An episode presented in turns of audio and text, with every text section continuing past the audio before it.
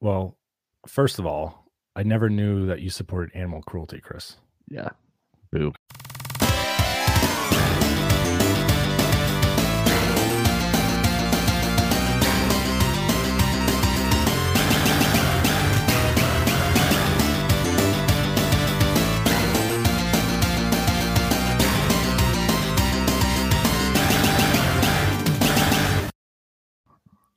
Hello, everybody, and welcome back to another ripping episode of Teenage Mutant Ninja Turtles Shellcast.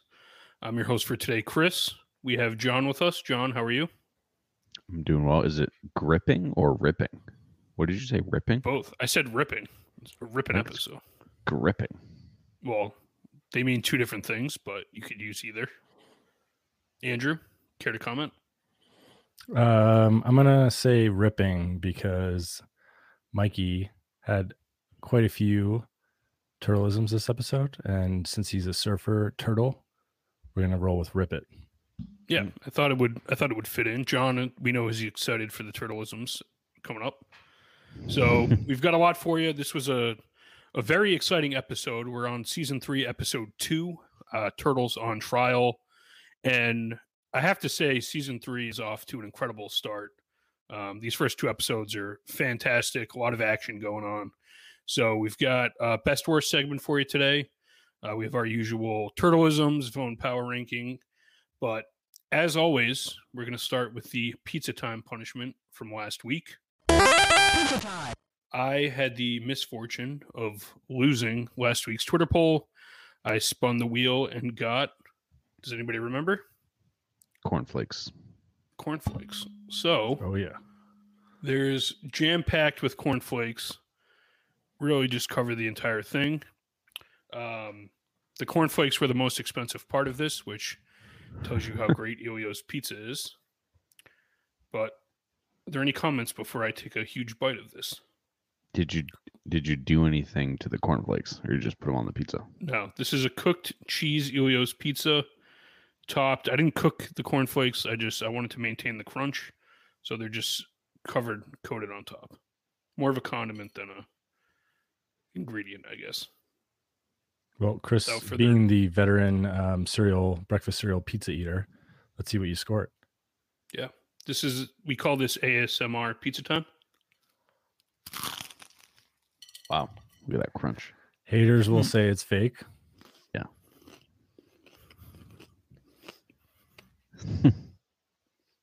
That was a really big bite.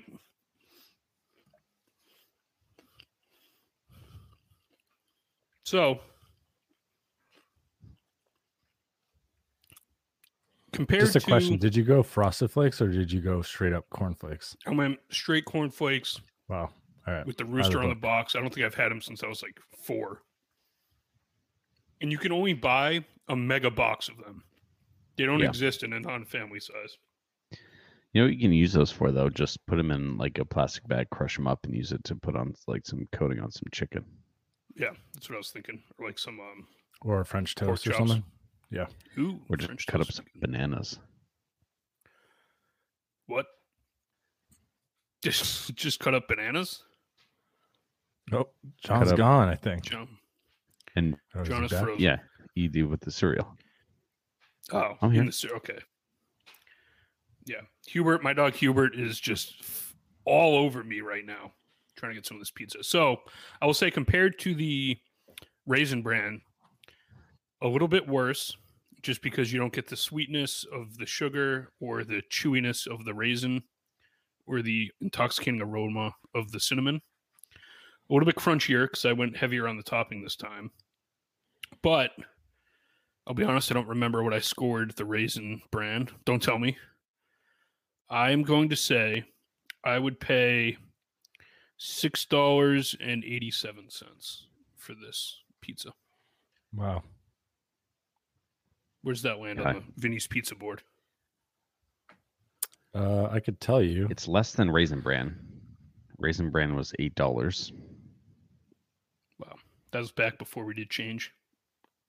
Yeah, so Uh, that yeah. slots in 678 is just below wheat germ at seven dollars. What the hell? How did we drink this? because it was just like powder. Nothing. It was dust. Dust in the Yeah. wind. Raisin Just Bran got an eight, eight dollars even. So you're coming in, you know, about twenty percent below Raisin Bran.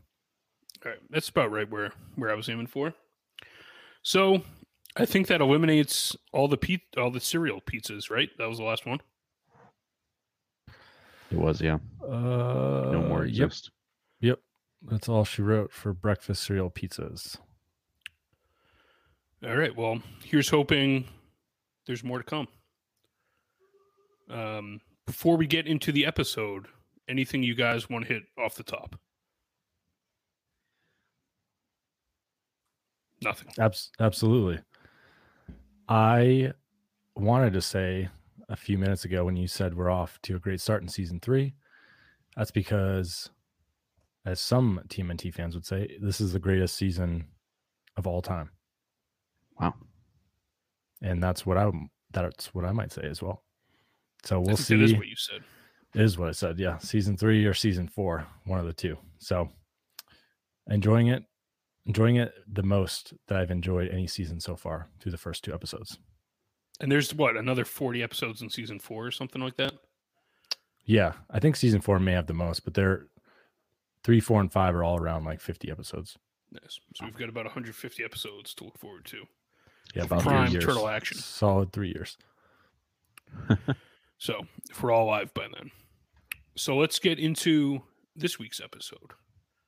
We open what what is becoming a common open now with the turtles watching television in the turtle lair. They Leo, Don, and Raph are really enjoying the wrestling match that's on TV.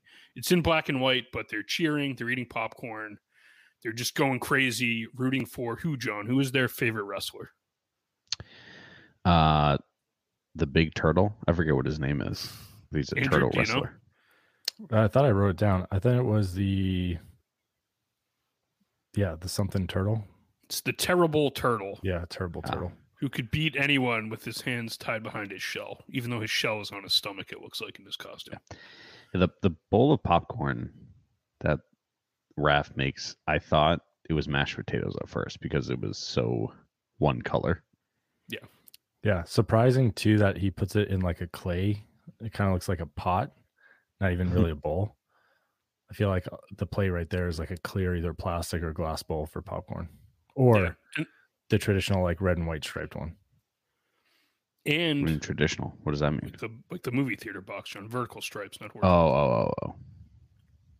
so stripes, they're also and stripes. kneeling directly in front of the TV. They couldn't be any closer to this thing. But Mikey comes in and kind of spoils the party a little bit, as he's known to do. Just walks right in front of him, like Dad would when we are playing video games and he's vacuuming, and changes the channel to a different show called On Trial with Clayton Kellerman. And Clayton, not the nicest guy. He's kind of like a shock jock, it appears. Um, and he coincidentally has this episode just about the Teenage Mutant Ninja Turtles. And he's ripping into them, saying that they're menaces that need to be hunted down.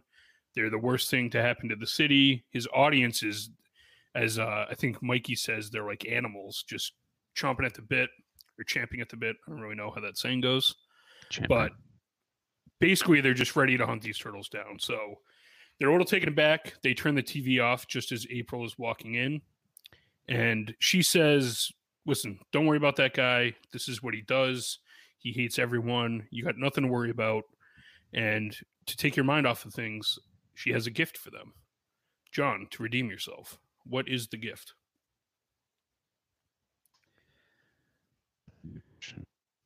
Jon What is is not ready. Yeah, Not Jon prepared. didn't not watch the episode. New I watched wardrobe disguises. oh, the masks. Yeah, that's I. Yeah, The weird the ball guy worst mask. masks ever. Yeah. So they're basically bald 40 year old man masks. They're all the same, which is also kind of funny. But the turtles try them on. They're actually very excited because it'll allow them to go topside without being recognized. So, as creepy as these masks are, and even though they scare them at first a little bit, they're excited to have these things. So, it kind of reminds me of like the Ronald, is it the no Richard Nixon like presidential mask that people would wear? yeah, the bank robber mask. I Yeah, what did in the from. in the town, right? Wasn't the it? town they had um nun masks. Yeah, that's right. Yeah, yeah. And the cop like sees him and then just like looks away, right? There is a movie though where they I forget what movie it's a famous movie where they have Ronald Reagan masks and or Richard Nixon masks. I do- don't do- I like like the like the Obama mask too. It makes for a funny Halloween costume, like when it's unexpected. yeah, I would agree. Now, Jon clearly is not prepared for this interactive my interactive style of episodes. It's going to continue. Did either of you dig into who this Clayton Kellerman character is based off of? I, I- want to say Jerry Springer. Yeah, that's what I thought. But there, they did mention. I think the difference between him and Jerry Springer is he seems to be either loved or hated by his fans. He's very polarizing. Where I feel like Jerry Springer was more making fun of other people and polarizing like the guests. So I don't, I don't know, but I thought of Jerry Springer was was the first thought that came to mind too. Yeah, so that is actually what I thought in my head. What made me look it up. He's actually based off a guy I'd never heard of, Morton Downey Jr., who has a show called the Morton Downey Jr. Show that was basically the exact same thing as On Trial, where he would just basically lay into his guests, insult them, get people to, to yell at him, all that kind of stuff. So maybe someone out tell- there a little older than us would get that reference, but I couldn't tell if the audience was like if they liked Kershaw or if they didn't. You know, Kellerman. like they were all like fired up. Oh, yeah. Yeah, they're holding a banner that says his name. Oh, yeah, Keller. Yeah, I said Kershaw. Kellerman. Yeah. So, back at the Technodrome, Krang is just laying into Shredder about his bungle on the latest episode, or the last episode that we had. So, if anyone remembers with the Medi laser, Shredder goes to the surface, just completely botches the plan, or you could say Krang helped with that. But either way, Krang is not happy. They're down there, they're sweating their balls off because they're ne- next to the lava and they don't have any solar benite to power the refrigeration units to turn the AC on. So they're not happy. Shredder finally gets to his breaking point and says, You know what, Krang, if you're so great and this is so easy, why don't you go to the surface and get the solar benite yourself? And then you'll be happy we can have refrigeration units running. So Krang, he's excited about that. Yeah, I was just gonna say Shredder finally says what we've all been thinking for multiple episodes and even debating last episode. Jon was really going at Chris as to why Krang could not go topside. And here we get Shredder really like digging in and enabling it almost. Yeah. Which is great. Great to see. I also like the power. Like when you don't have air conditioning and it's hot, it just makes you fucking miserable. Yeah, crazy. What do Like, they, what do they call it in the summer when you, get, you when you get like heat? Um, when you go crazy from heat. There's like a saying for that. Stir crazy? That's when you're like stuck inside. Heat heat rage? I don't know. I don't know. But either way, solar apparently solar benite, which Krang said it like he had met, referenced it before. I think this is the first we're ever hearing of this substance or whatever it is. But um, he says, "All right, Shredder, I'll take your challenge, and I'm going to use brains instead of brawn to steal the solar benite. And not only that, I'm going to destroy the turtles completely while I'm up there." So he's got two objectives: get this the solar benite and just wipe the turtles off the face of the earth which Yeah, he's very it- intent on doing this episode. Yeah, in like not only just like defeat them like in a humiliating fashion, he needs to embarrass the turtles. Which Yeah. is his folly. Yeah, that's exactly what is Shredder's weakness is he's blinded by his his uh desire to destroy the turtles like in the most extreme situation possible. So maybe that's some foreshadowing for later in this episode. Yeah. So we've got we've got an old fashioned Krang and Shredder v Turtle standoff here, going back to the well for that classic rivalry. So while Krang and, and Shredder are having this little conversation, the turtles are at UFO Pizza scarfing down some slices with April, wearing their new disguises. And conveniently, we get a little hint as to how long it's been since the last episode. The same movie is playing in the theater. The Kung Fu Commanders and Chainsaw Cheerleaders still showing. So we know it's not too far after the last episode. Um, Was they're that was that a confirmed UFO pizza or is that just uh so your hunch? I Yeah, what made based you on the UFO? sign made an assumption because there was a, a UFO on the it looked like a spaceship beaming down on the sign. So Yeah, I got it pulled up now. Yeah, it does kind of look like a spaceship with like a UFO with a tractor beam. and then I remembered Andrew said they eat there a lot, so I was like, this must be that place. Yeah. Uh yeah, so well UFO gets maybe a couple mentions, but Vinny's becomes the uh the spot in season three or four, I can't remember. It'll come up soon. Either way, I love yeah, either way, I love all the random made up pizza places. So they're eating what kind of pizza, Andrew? What are we adding to the board this week? After some debate, some uh some dialogue, we decided it is mushroom and white sauce pizza. So a little mushroom, a little garlic, little you know, blend of cheeses, if you will. Yeah, it almost looked Little like a deep dish. if you will. Yeah, Mikey was mean- eating it what appeared to be like a pie tin. We could call it a deep dish if you want. Let's do it. Add we haven't variety. featured we haven't featured some deep dish on here.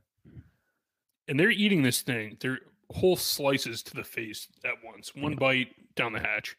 And uh, who's eating it through the mask? Somebody makes a comment about how great the masks are because you can eat pizza while wearing them. Is it Donnie? I think I think it was Mikey. Mikey? Might have been Donnie, one of the two.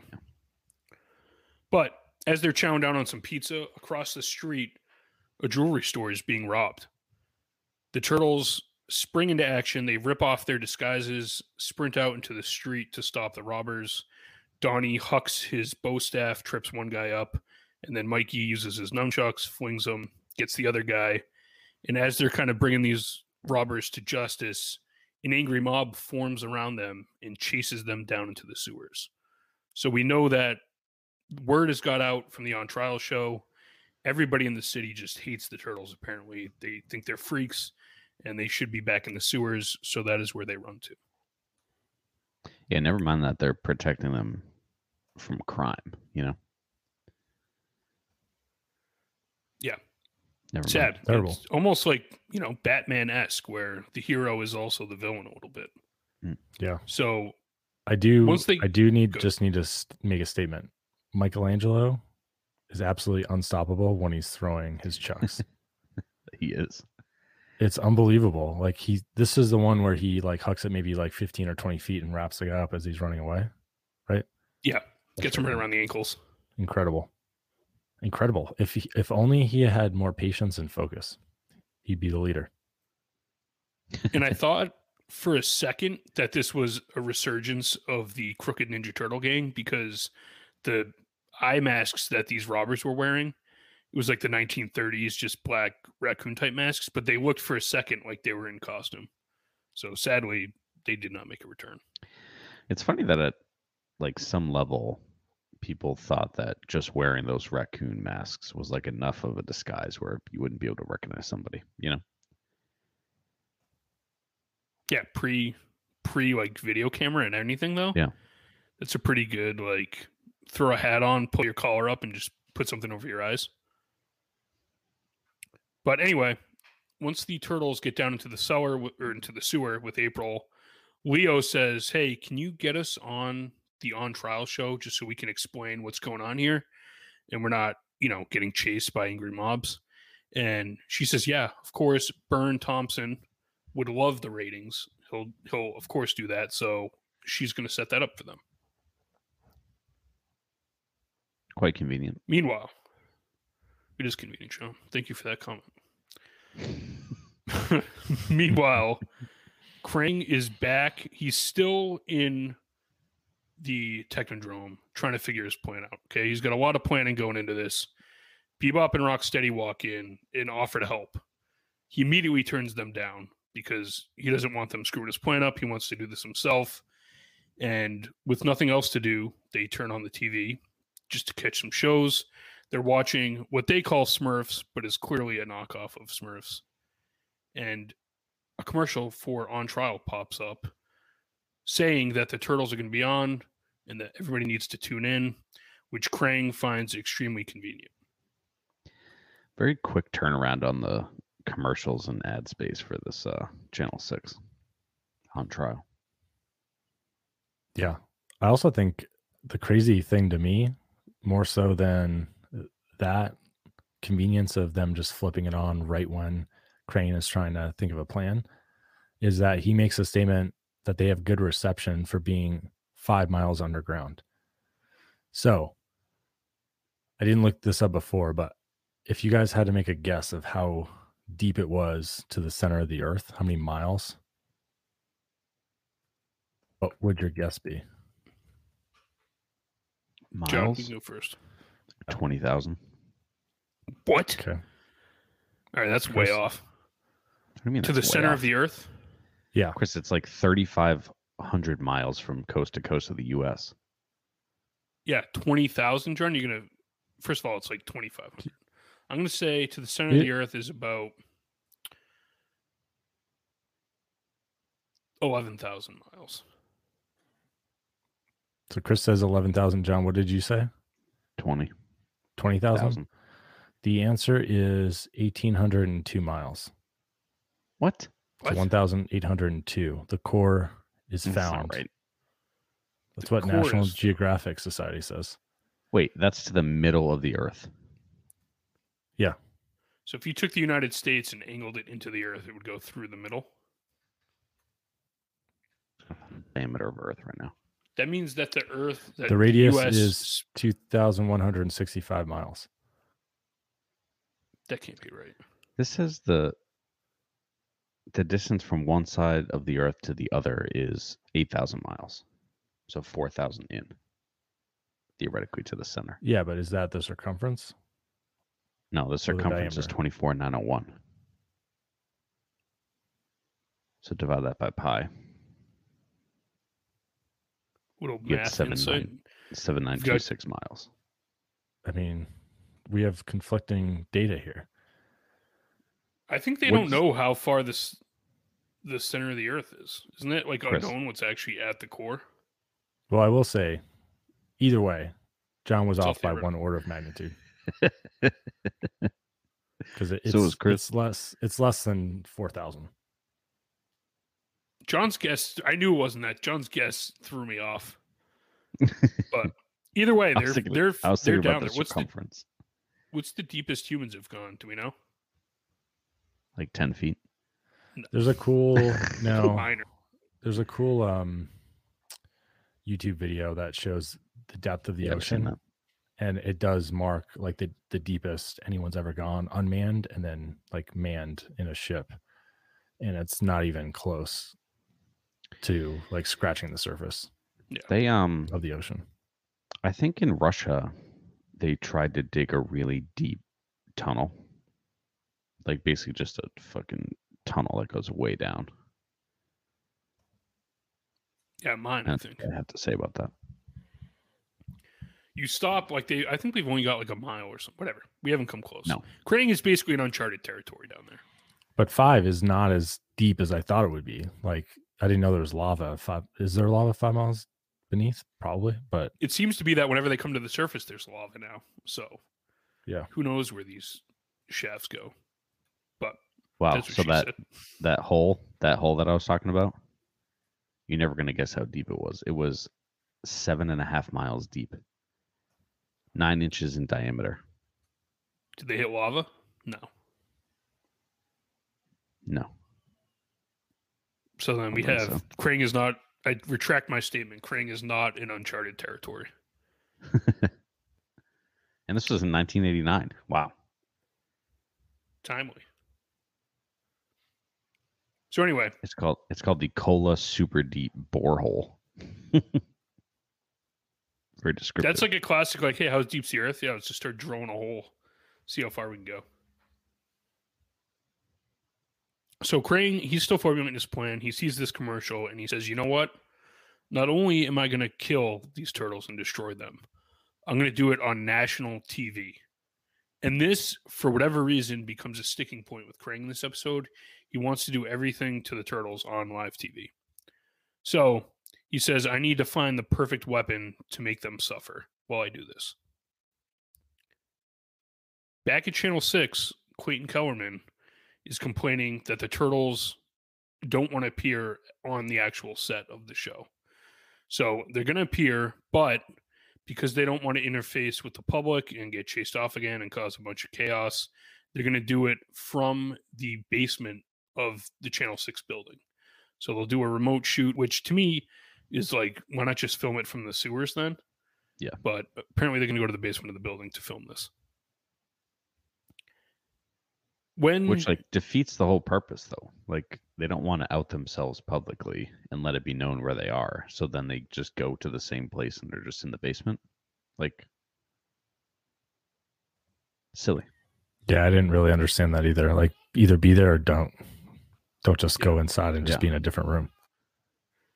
and like even I was trying to think if there's a plot. There's not even really a plot reason for this to happen, but I feel like what happened was like they were writing the script and then someone was like, Hey, it's kind of silly that they're trying to disguise themselves, but then they're gonna go on national television. So we can't really go back and erase what we already wrote. So let's just say April needs they're not gonna do it publicly. So Kellerman's not really happy about this. Bur- Burne loves it because he's going to get the ratings either way. But Kellerman says he's going to make turtle soup out of these guys. So you know he's already biased going into this thing. They're not going to get a fair shake. And in the sewer, the turtles are all gathered around talking about appearing on TV. And Mikey is just losing his shit. He's super nervous, doesn't know what to do. He's like shaking, he's sweating, he's terrified that he's going to look like a fool on TV. Splinter tries to calm him down. Mikey's not having it. He's still freaking out about this thing. So we know that they're not they're not too happy to be going on TV, but they feel like they have to. should do like a, a Toastmasters public speaking practice.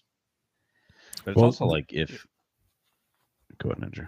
I was just gonna say Irma at the very top of the episode embellished or or right at the top of the scene rather. She says there's like 60 million viewers that are watching or something, some ridiculous number for like a Jerry Springer daytime TV sort of thing. So I think Mikey's just in his own head. But again, for four teenagers to go on live TV and talk about how they're defending the world from all these terrible things, you know, aliens, all that stuff. It's you know a little bit hard to believe. So I don't I don't fault them for being nervous. If you if you had to pick one turtle that you would want to sort of speak and be representative of the four, who would you choose? I mean, it's Leo, obviously. That's not who I would pick. Who would you pick? Donnie. Leo is Mm. too like righteous and like only That's talks in exactly what they need right now. Only talks in cliches. He's a good PR guy though. You know what I mean? Like he's like the Tom Brady you want. He's saying all the things that like so predictable, but he says them time and time again. Yeah, he's well prepped. Like Raph, I love Raph, but he would be the worst option. He's Yeah. too sarcastic. No, I think Mikey- Mikey would be the worst. Mikey would be bad too. Yeah. And Donnie was just he'd get too technical. So like you it, though. just you just drown him out. Leo turns into a little whiny bitch though, as we see in this episode. What? All right, you want to talk about whiny bitch, Sean? Your guy's just changing the channels on the TV because he thinks he's God when he's down in the sewers. That's how you know he's the alpha. He fucking he To put on a news, a, a shock jock junk TV news channel. No, and then yeah, to prove my case, when he he did change that channel, Leo was like complaining because they, you know, hey, we were watching that. It's like, dude, you're the leader, and you just got the channel changed on you. Sans yeah, dude, remote. they were having see how much fun they were having before Mikey showed up. Eating mashed potatoes. Yeah, dude, Jon, they were like on their knees, like it was like they were at the side of the ring. They were going nuts watching this turtle guy. Any comment, Andrew, on how much Mikey sucks? um, I would say they're both they're in no particular order. My second, my penultimate least favorite, and my least favorite turtles. Leo to and me, Yeah, Mike? Leo and Mikey, they're both the bottom of the barrel for me, personally. But I'm not I just would saying this because of Jon. Mikey's my least favorite turtle. That's fine. either way, That's fine. It's totally fine. It's, you have your opinion. It can be wrong, but it's fine. Yeah. But either way, we've acknowledged how weird it is for them to be doing an interview in the same building, just in a different room. But it plays right into Kellerman continuing to bash them and riling up, you know, his base. Exactly. And also, like, a little blame should go to April here because she works for this station. Maybe help them prep a little or something. But Yeah. she's just kind of letting them do their own thing where she has all this TV experience. She could be helping out a little bit more. Yeah, and she's like, "Oh, I feared this would happen." It's like, yeah, you could have you could have avoided it. So while this is all going on, back at the Technodrome, Krang still has not left yet. And now Shredder walks in and he starts breaking Krang's balls, saying, like, Oh, I thought you would have had this all figured out by now. You haven't even left yet. What the hell's going on? So Krang is explaining, listen, I know that I know what I need to do, but I need the perfect weapon to do this. So he's cycling through all these military weapons on his computer.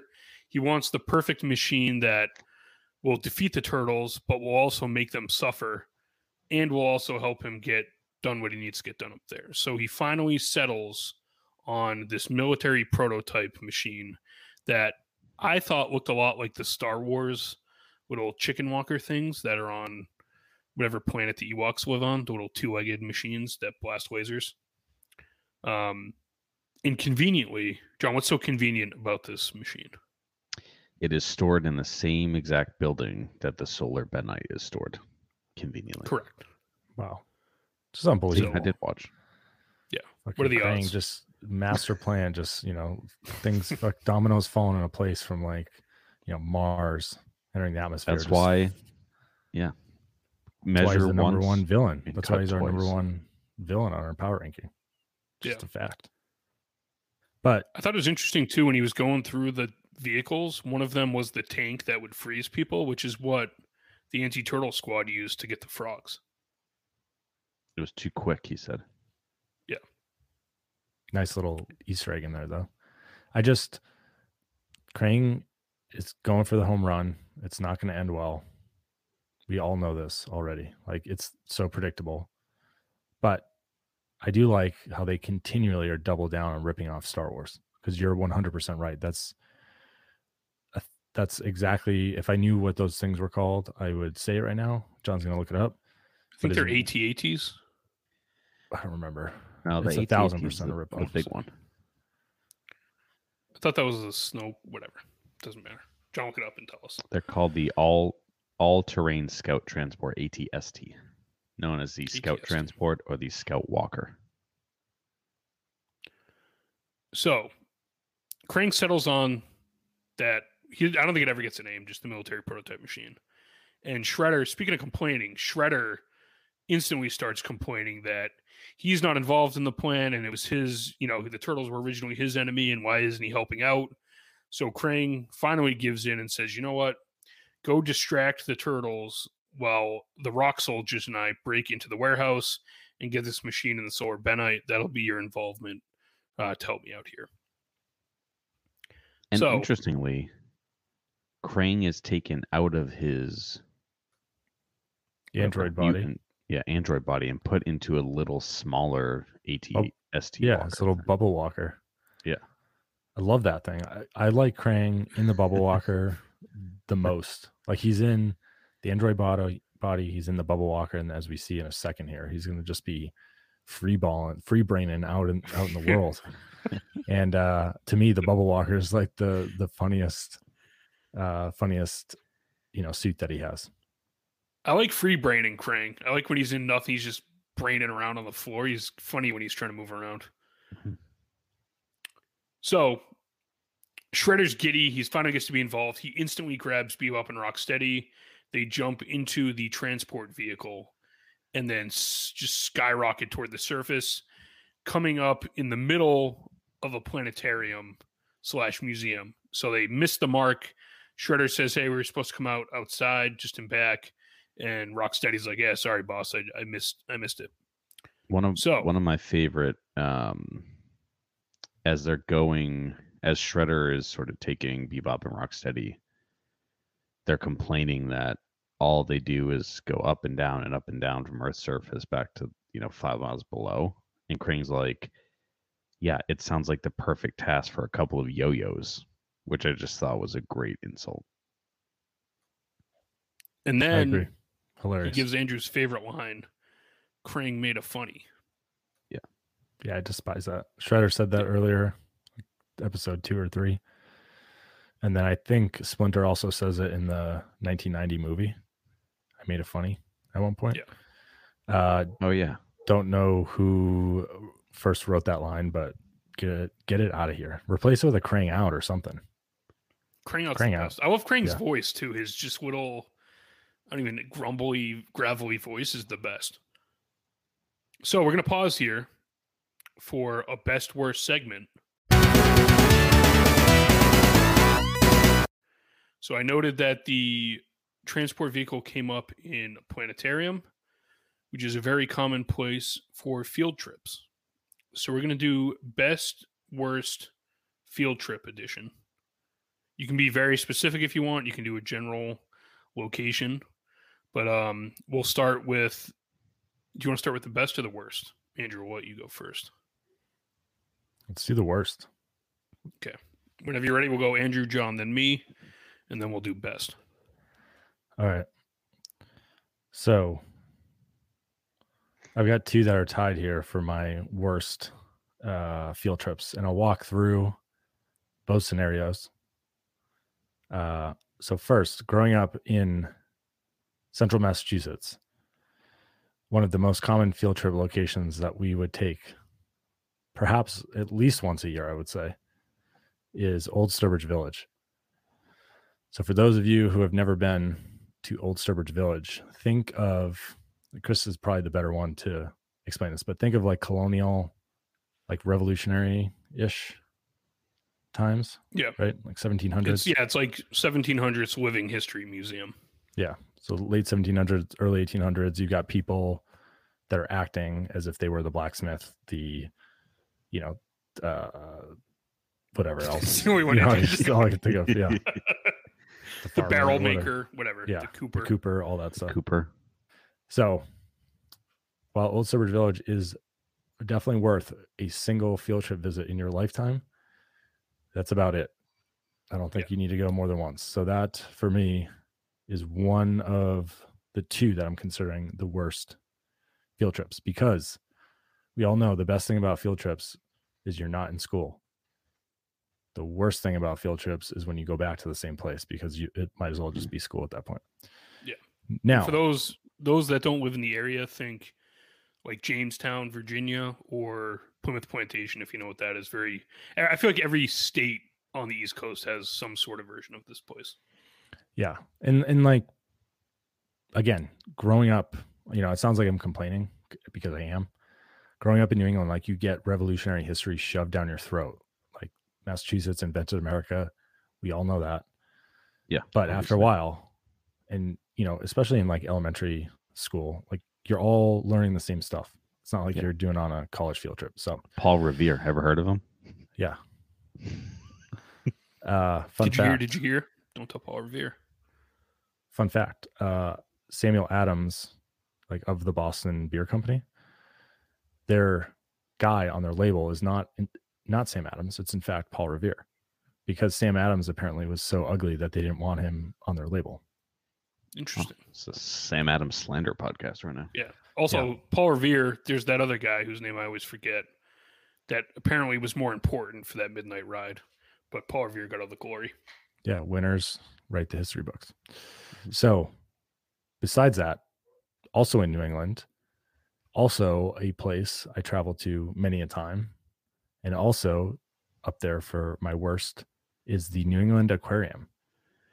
Oh, What? yeah. That's a swing So- and a miss.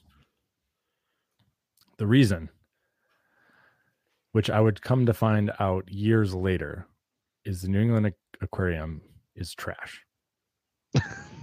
Well, uh, comparatively, comparatively, compared to like name any other major city aquarium or SeaWorld or anything like that. Yeah. Doesn't even touch it. And you would think being so nautical and so historic that they'd actually have a decent aquarium. But the only thing that I remember is when you walk right in, you have just the penguins. Yeah, they The penguin exhibit is like right there and it smells. And that's the memory I have of the New England Aquarium. So which is which is worse? Old Sturbridge Village. Yeah. Hands down. Agree completely. It was top of my list. So I have no I that's a I appreciate it and they've reconfigured a little bit more. Like when we were kids, you couldn't even really interact. Like you would just go there and watch people. You couldn't Mhm. participate in some of the stuff. They've changed that, I think, since. And also that's just a place you appreciate more when you're a little bit older and actually care about the Yeah. history of things, not when you're six and in third grade. It's just it's a tough draw because how do they keep you coming back? You know? I think Rock that's what their challenge is. Yeah, make your own rock candy. How about um? They got decent fireworks there though. milk the cow, milk little Betsy. You know, the Fourth only of July much is big. They reenact battles and stuff, but Mhm. overall, not not a very great place when you're, especially to your point, Andrew. We lived there and went there so many times that the novelty wears off. Yep, the amount of times that people have asked if I lived in Old Sturbridge Village is striking. That people, probably more striking that people would think that the entire town of Sturbridge is o- Old Sturbridge Village. Yeah, yeah, I think that's maybe the point. other. Yeah, people ask where Uh, we live. I'm like, do you know Old Sturbridge Village? That's usually the first question. Yeah, that and that's probably why I'm so bitter because, you know, obviously we didn't live in Boston until uh, none of us did until Jon went there for college. Now actually lives in Boston, so that's legit. But to tell Yeah, anyone let's else, get his exact address out there. Docs.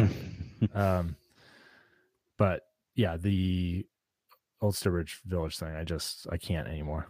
I refuse. I refuse. Do you know? So sorry for taking probably the collective worst. I peed my pants at Old location. Sturbridge Village. That's why I hate it the most. now the only thing worse than Old Sturbridge Village, and I feel like it's in the same category as Plymouth Rock, Yeah, very Because- disappointing.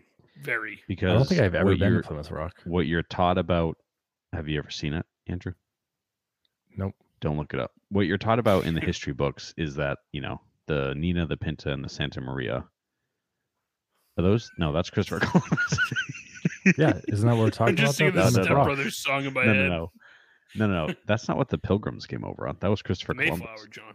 yeah the mayflower Pilgrims.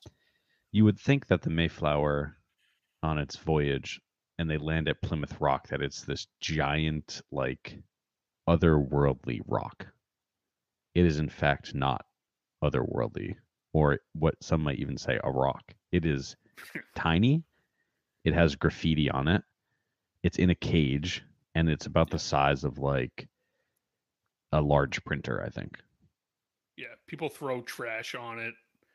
Not, although I will say, at one point, that rock, whether it's the actual Plymouth Rock or not, is debatable. But they broke it up and distributed pieces across the states back in, I think, the 1800s. So it That's was kinda cool. chiseled away at, but still, the I will say the most disappointing landmark I've ever been to because I didn't know like I had no idea what to expect, and you show up, and to Jon's point, it's just an absolute letdown, and there's nothing else around it to like even go see. That's what you're there for, and it's just a piece of crap in a cage. That's wild because the replica Mayflower that they have in Boston Harbor, like over by um the Children's It's not Museum, I think. replica mayflower what Yeah, there is Mayflower Yeah, too. there is. Yeah, it's it's usually by, at um, Plymouth Plantation, but they floated it up. Yeah. Either way, it ends up in. Boston at some point. Like that thing is so small. Everything about the Revolution, like Bunker Hill. Have you guys seen Bunker Hill? Yeah, of course I've Have seen seen Bunker one Hill. girl? Have you climbed the monument, Andrew? Everything's tiny. Even um Boston Massacre. Tiny. It was tiny. what do you mean Does that mean the massacre was small? That- Yeah, yeah, it was. Only like three people were killed, I think, or something, or like yeah, eleven Crispus people. Attucks. Yeah, whatever. But I'm just, I'm just saying, like everything is smaller. You like you forget how small everything was back in the 1700s. Boats, including actually. people, this- buildings. Yeah, do you know what the average size of a Civil War soldier was? Well, I, I know the average size of a U.S. male is five nine, so it's got to be like five five or five six, like small, right? Because It they were like kids fighting, right? Five six, 145 pounds, Yeah, and they were over a hundred thousand kids under 18 enlisted. Which is Well, like- when you it's only basically live to kids be fighting like a war. 25. Huh? I mean, people didn't live much past 40 those days. Yeah, they did. Jon, it wasn't the 1500s. Look at the average lifespan at, of eight, whatever. When was the Civil War? 1860. Yeah. Well, whatever. We're off the Low. rails, but to Andrew's point, everything is very small. I agree. So, Yeah. worst, you're picking after that long rambling answer. We're going with Old Sturbridge Village. yeah, you got to go gut, and in my gut, Old Sturbridge Village can burn in hell. Jon Jesus was Christ. Plymouth was Plymouth Rock yours. if am I allowed to take Plymouth Rock? Because I would. It's terrible. You if you want, you can be Yeah, general or go- specific. No, I'm gonna go. I'm gonna go Plymouth Rock. All right. Um, that leaves me with two. There's two that come to mind. I'm gonna I'm gonna go with the art museum. So we Yeah. live near Worcester. The Worcester Art Museum was a big one. Sometimes we go into Boston, maybe. But when you're in elementary school, you just do not give a shit about art or any of that stuff. So it's basically a bus ride to a place where you can't talk or have fun with your friends for like three hours until you go eat lunch somewhere. So Yeah. we went Usually to Worcester Art Museum like outside. every year. Yeah, exactly. Yeah, the only thing you had looking forward to as a preteen slash teen going to the Worcester Art Museum was like any sign of art with nudity. Yeah. What I, I don't what is I don't even know what the Worcester Art Museum is. There's an art museum. Yeah, Yeah, it's right by WPI. I don't think I've ever been there. Yeah, you, You don't- you don't need to go, Jon. I only went to Higgins Armory. Higgins Armory, awesome, is now part of the Worcester Art Museum because they closed the building. Everyone loved Higgins So- Armory because that one suit of armor that had a boner. That was the best part. So You don't remember that? I'd say Higgins Armory might be up there for the top. Yeah, well, let's save it for And the you best. just said it was the worst. We're in the worst. I I said Worcester Art Museum. Okay, Then you Art just said Higgins in Armory is part of the art museum. it is. It sucks. Yeah, the art Okay. museum does. Suck. At that I age, there- I'm saying at, at that age, you Yeah, don't yeah. care about art. You don't. yeah, in fairness, I went back as an adult, a young adult, as a collegiate um, member of society, and it still sucked. and I- I, it. yeah, the know, Worcester one's not. I know for a fact I'm with- not well cultured in art, but usually there's at least like something when you go to an art place where you're like, okay, I can kind of be into this. Not at the Worcester Art Museum.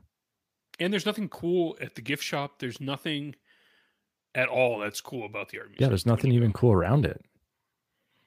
There's not even good like food or like Is other this, stuff you're see. just picking the Worcester Art Museum? No, I'm saying I I- personally because that's one I've experienced with. But at, in elementary school, any art museum, thumbs down. That's Yep. fine. I think with uh with my Boston Public Library card, I get free tickets to the Museum of Fine Arts in Boston. I think. Have you been? Uh, not recently, no. They had, I think Van Gogh was. They had all the Van Gogh paintings. Yeah, they did that in uh in Worcester too.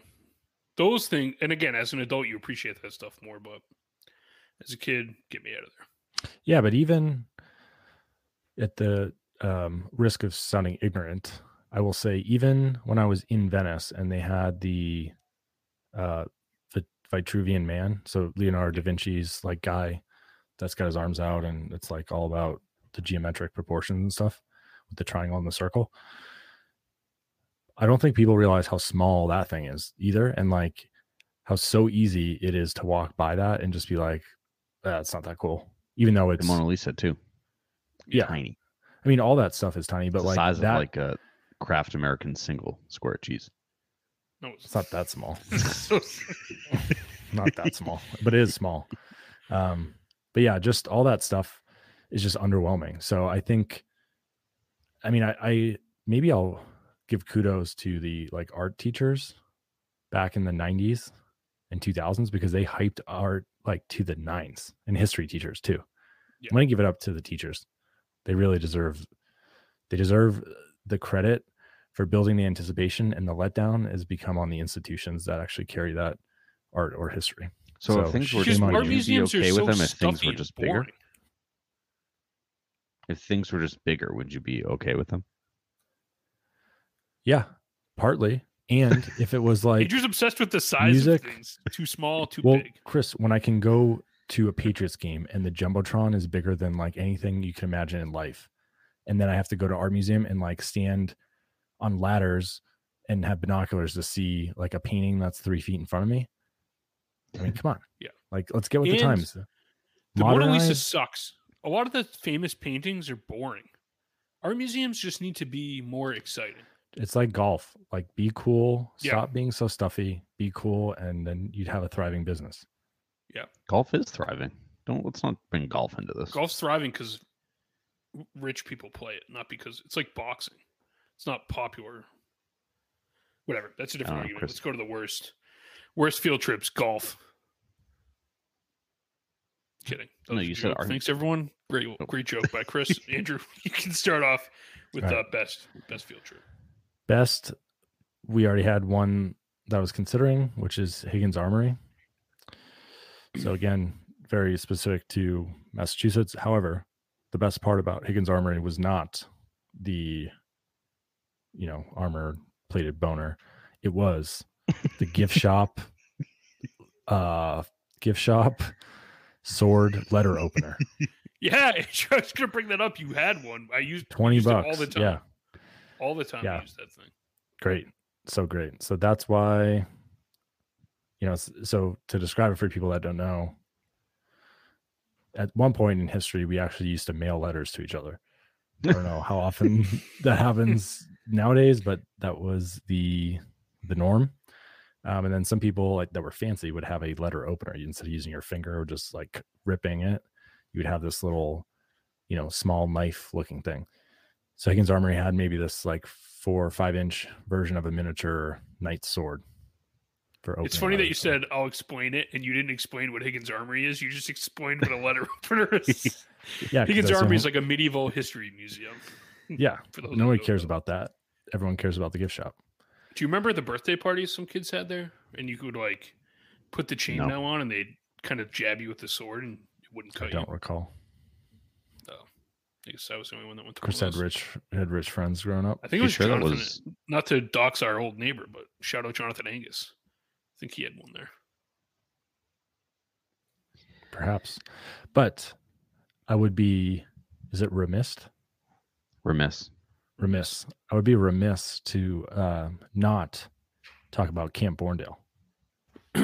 Andrew's just going. He's just naming every field trip he ever had before he even gets to us. Hey, I'm just giving the people like That's some for honorable substance here. mentions, buddy. Camp No, Bordeaux so was great. Camp Bournedale. And the reason I'm selecting it as my best field trip. What? Yep. You just, you just took Higgins Armory. No, I just hyped Higgins Armory out. You, and, uh, literally, no, no, no, no. Andrew, go when you edit this. Go back because I swear you said I'm choosing Higgins Armory as the No, no. best.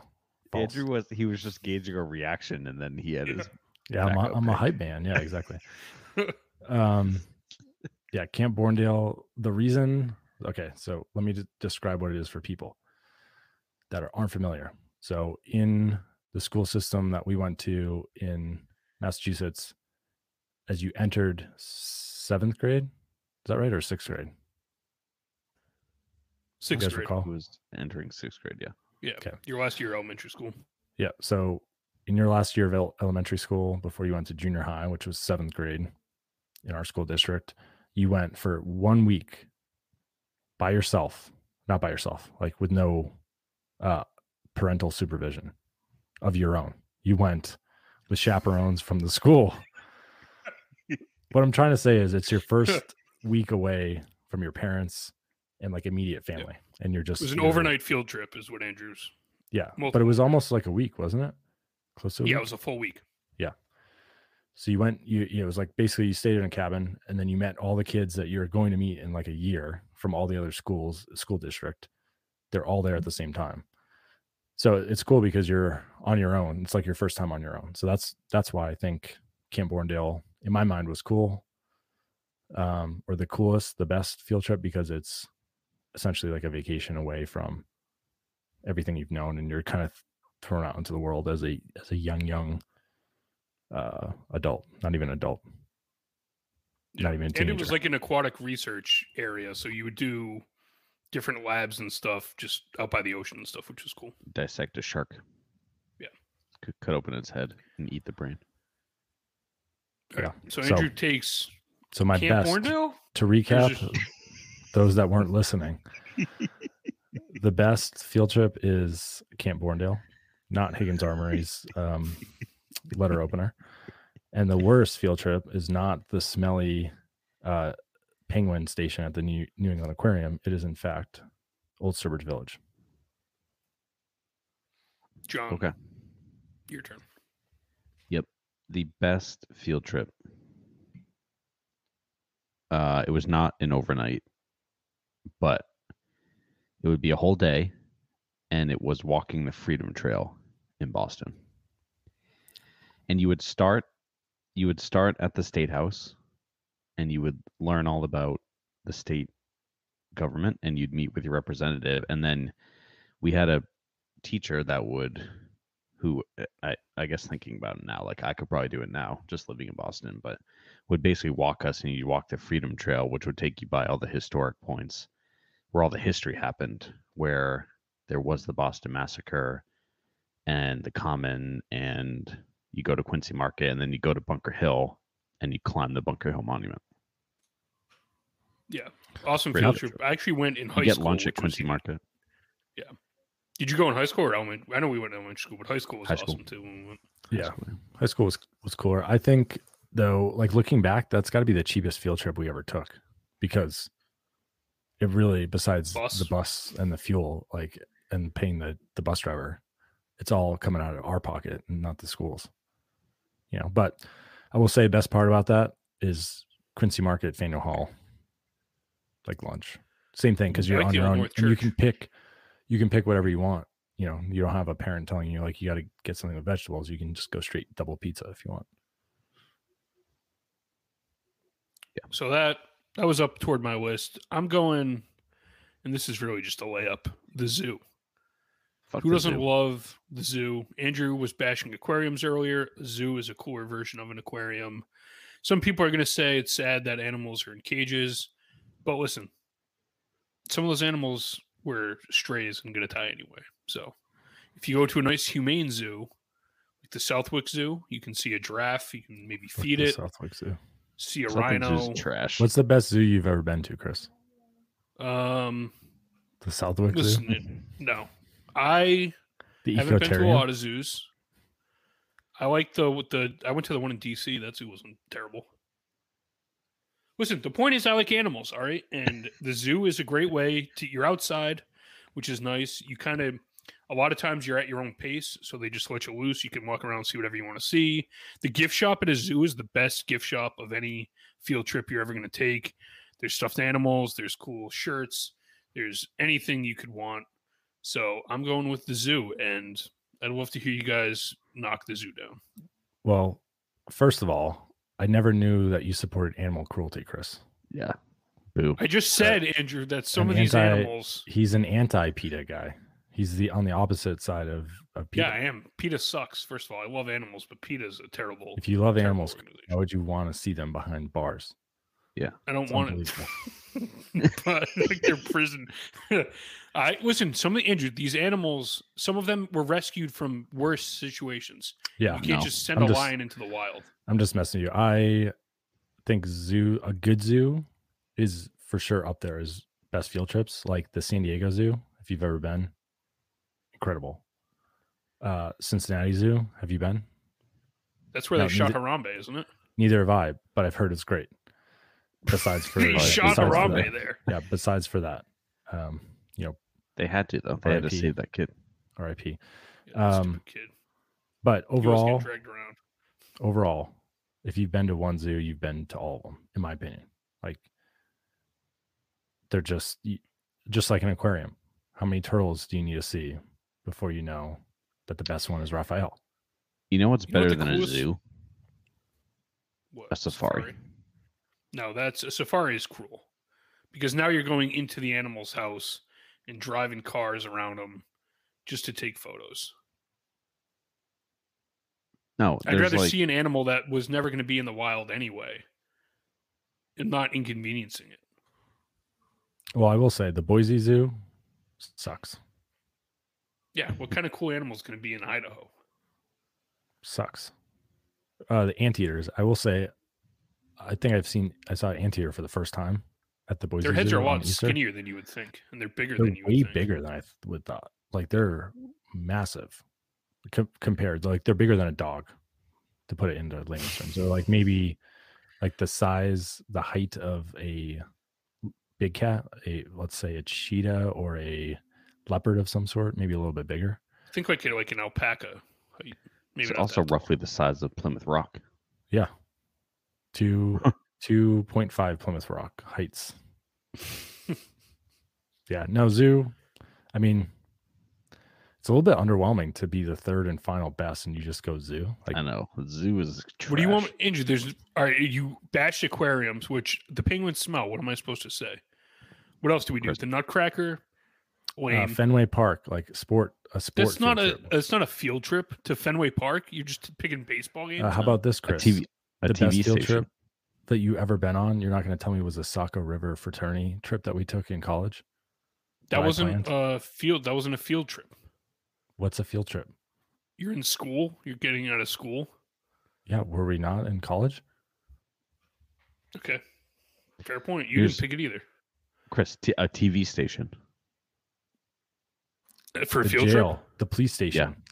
You get to Jail. go behind bars. I didn't go. When did you? When is? Where did you guys go on these field trips? You went to a TV station, John.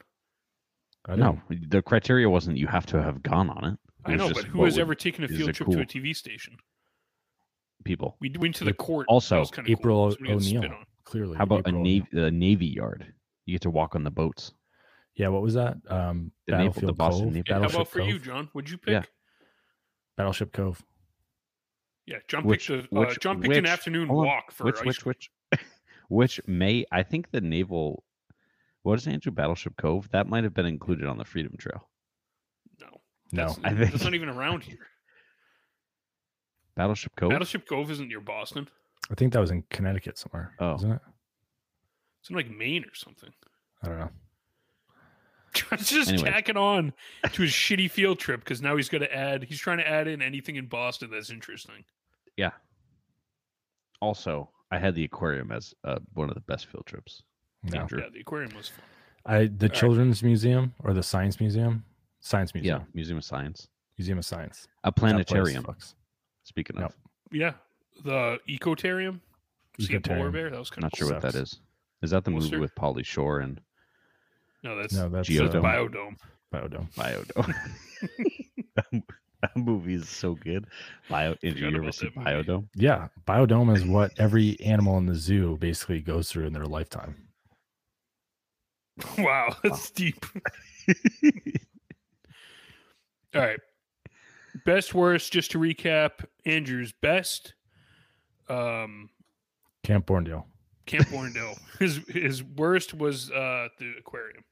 No, Old Sturbridge Village. Oh, sorry, no, sorry. I'm not even doing it on purpose. John's best was the Freedom Trail. His worst, what was your worst, John? Um, Plymouth Rock. Rock. My best was the zoo, and my worst was an art museum. All right, keeping it simple. Imagine though, uh, closing thought, if you lived in anywhere near DC and like the Smithsonian's were your field trips, like that's probably got to be the coolest place to live. I was just down field there. trips. take. Still awesome. Yeah. So shout out DC, Greater Virginia, Delaware folks. You got the best field trips. All right. Back to the episode recap. So you'll remember we left Shredder and company breaking into the planetarium with the transport module. Um, as they're crashing through, Splinter catches word of it on the news. He's just hanging out in the sewer watching TV because he's got nothing better to do. He sees these reports of strange creatures causing mayhem at the museum and instantly jumps on the phone, calls the turtles, who are on their way to do their interview. So they're sewer surfing a little bit. They've got April on board. They get the phone call and they turn around to go stop all this chaos over at the museum. So So, as they're on the cheapskates, Chris, I think that's what they're on. yes. Michelangelo, April's hanging on the back. Michelangelo's surfing, and he goes, "We're going to catch catch a crest here." And what does It's he say? he. Well, whatever. What does he say? He says "cowabunga," and They're that, on my the board. friends, is on the board for Michelangelo. 81, 82 more to go, and I'll have the over. Yeah. So we're crushing it. We've got one in two episodes. Not on pace. We're on pace for 20 right now. So I was wondering oh, if you wait, caught that Chris. Oh, but wait. right now. We're on pace. No. Yeah. so they spin around and they get to the museum and a fight breaks out. And this is, I think, probably the longest and my favorite fight scene we've had in the show so far.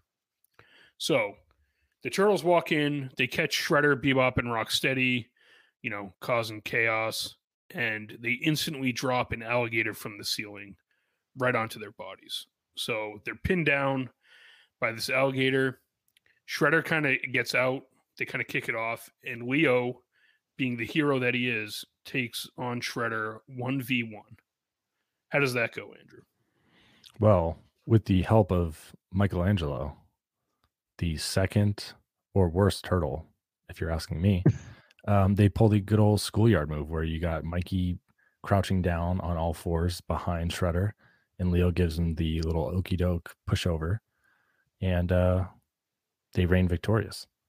Yeah, which is both effective and Hold on. Now that I think about it, so Leo charges Shredder, right? And he has his katanas, and he goes to, you know, slice him with the katana, and Shredder uses his, you know, whatever gauntlets. gauntlets. But which way are those things? Which because they get caught on the Yeah. thing. They Yeah, change Aren't they angle. facing the wrong way? Yeah. Yeah. What the hell? They point It towards his elbow, right? on. Typically, So yeah, It should- normally they point down toward his elbow, but for Yeah. this scene, they had to point up because they catch the two blades. He does like the cross chop motion, and they catches the blades and he flings them off into space. So Shredder's yeah, his gauntlet blades change direction depending on what's going on, which is an interesting nugget. Like it makes Um, sense. Like I'm looking at it right now. His fit, like his fist, the ones on his hands that cover like the back of his hands are like Wolverine, so it goes the other way. But then the ones on his forearms, yeah, they're going the wrong way. Because they would Which be I think if you're to, like, him, to have a glancing blow, you know. Yeah, you would want them to aim toward your elbow, I guess. I don't know. Yeah. They're almost unnecessary to have blades there to begin with, but um so they take care of Shredder, and meanwhile, Raph, Andrew's favorite, just topples a giant statue onto Rocksteady of Gurglu the turtle god. That's what the statue's of. I isn't a real god. I try to look it up. I guess it's just a name they made up. But at least topples, at least topples- Raph's doing something though. I feel like he has been MIA, and he, I think he continues kind of be MIA for like the rest of this episode. Hmm. When when does Raphael, as we know him, arrive? Yeah. not not 'Cause yet. In, in the movie, he's like the top fighter. He's like, I'll get all this aggression. In the show, he's making a lot of he's he's getting more sarcastic, but he's not really involved in a lot of the fights a lot of the time. Yeah. He doesn't um in the whole series he doesn't really ever he's not the angry turtle as as you know from the live action movies. He's just sarcastic and his fighting so far really has just peaked at him throwing his side and like pinning stuff against the wall. So I, I would like more. Raph, you're my favorite. You always will be. I need more from you right now. Constructive criticism. Step it up. Pushing over what is it? Gro- Gogu? Gurglu. Gurglu. Grogu's distant cousin. um you know, A plus for effort, but step it up. Let's go. And he, yeah, poor Rocksteady too, just trapped under this giant statue. And kudos to Donnie. Donnie's just like he's just owning shit right now. He's killing it lately. What have you done for me lately? Donnie would say everything. Inventing He- stuff, when he- kicking ass. He he threw his bow staff to knock down that turtle. yeah, like a missile, then it- right? It yeah, and then it came like boomeranging, boomeranging back to him like perfectly. It was quite the toss. It is So impressive. kudos That's them. attempted murder too. You you don't topple that statue onto somebody without trying to end their life. As that statue. so here here's a little insight into how my brain works. As that crocodile fell onto Shredder, Bebop, and Rocksteady, I Peter thought Pan? no, Peter Pan. I scene? thought it was Okay. going to be the the crocodile bad guy from Mm, the Ninja Le- Turtles. Leatherhead. Yeah. Just strapped to the ceiling. for no yeah, reason. just like he- oh, this is the origin story of Leatherhead. No, we get that. Uh, not not too not too far from now. I was thinking Peter Pan, like you know the Robin Williams Peter Pan. yeah. Pan. The Pan. TikTok Is it crock or whatever it's called. Yeah. Pan Pam situation. Yeah. That's what I was thinking of. Like when he's like holding his arm and like the wooden one just like when slow mo comes over. Oh kills yeah. or like the taxidermied one. I think is is what it is. Yep. So the turtle comes crashing down onto Rocksteady, seemingly ending the fight because we cut to Krang. You know, so Shredder's doing his part. He's distracting the turtles as he was instructed to do. Krang is breaking into the warehouse. So he's got his stone soldiers. They walk in the door, take out the two guards that are sitting at a table. I think they're playing cards or something. Clearly not the most, uh, the brightest bulbs on the tree. But the stone soldiers take him out. They kind of hang him on these hooks they they pick Krang up and kind of heave ho him up into the military weapon. After he grabs the solar benite off the shelf, it's in a little bottle. They heave home up there, and then he he tests out the uh, stun rays on the guards. So he just blasts them. At first, I thought he killed them, and then when I watched it the second time, he says, "I'll try out the stun guns." So he's got his little chicken walker thing. He's he's tested it out and he he fucking loves this thing. He's ready to rock and roll in it. Lots of theme music being thrown around. I think this is uh the third third fight with the fight music playing. So no fucking around in season three. Yeah. They got better about like putting background music into in this season. Just even in the scenes where there's not a fight going on, the the audio has gotten Yeah, like better. at channel six, like they kind of have their yeah. yeah, and Irma's got like her that. little sad music that Yeah. plays every time she talks. Um, so back at the museum, we realize, listen, this fight wasn't over. They're actually still going. So Shredder and Bebop have run into a new room now. They're they've got the turtles chasing them from behind. Shredder grabs a net. He tosses it onto the turtles as they walk into the room. They kind of cut it open and are being chased down by Bebop now, who's got like this spiky, I don't even know what you call it, the medieval mace thing that you swing around. So he's chasing them down, and Leo comes up with an incredible, incredible way to to stop him. John, since you love Leo so much, care to explain?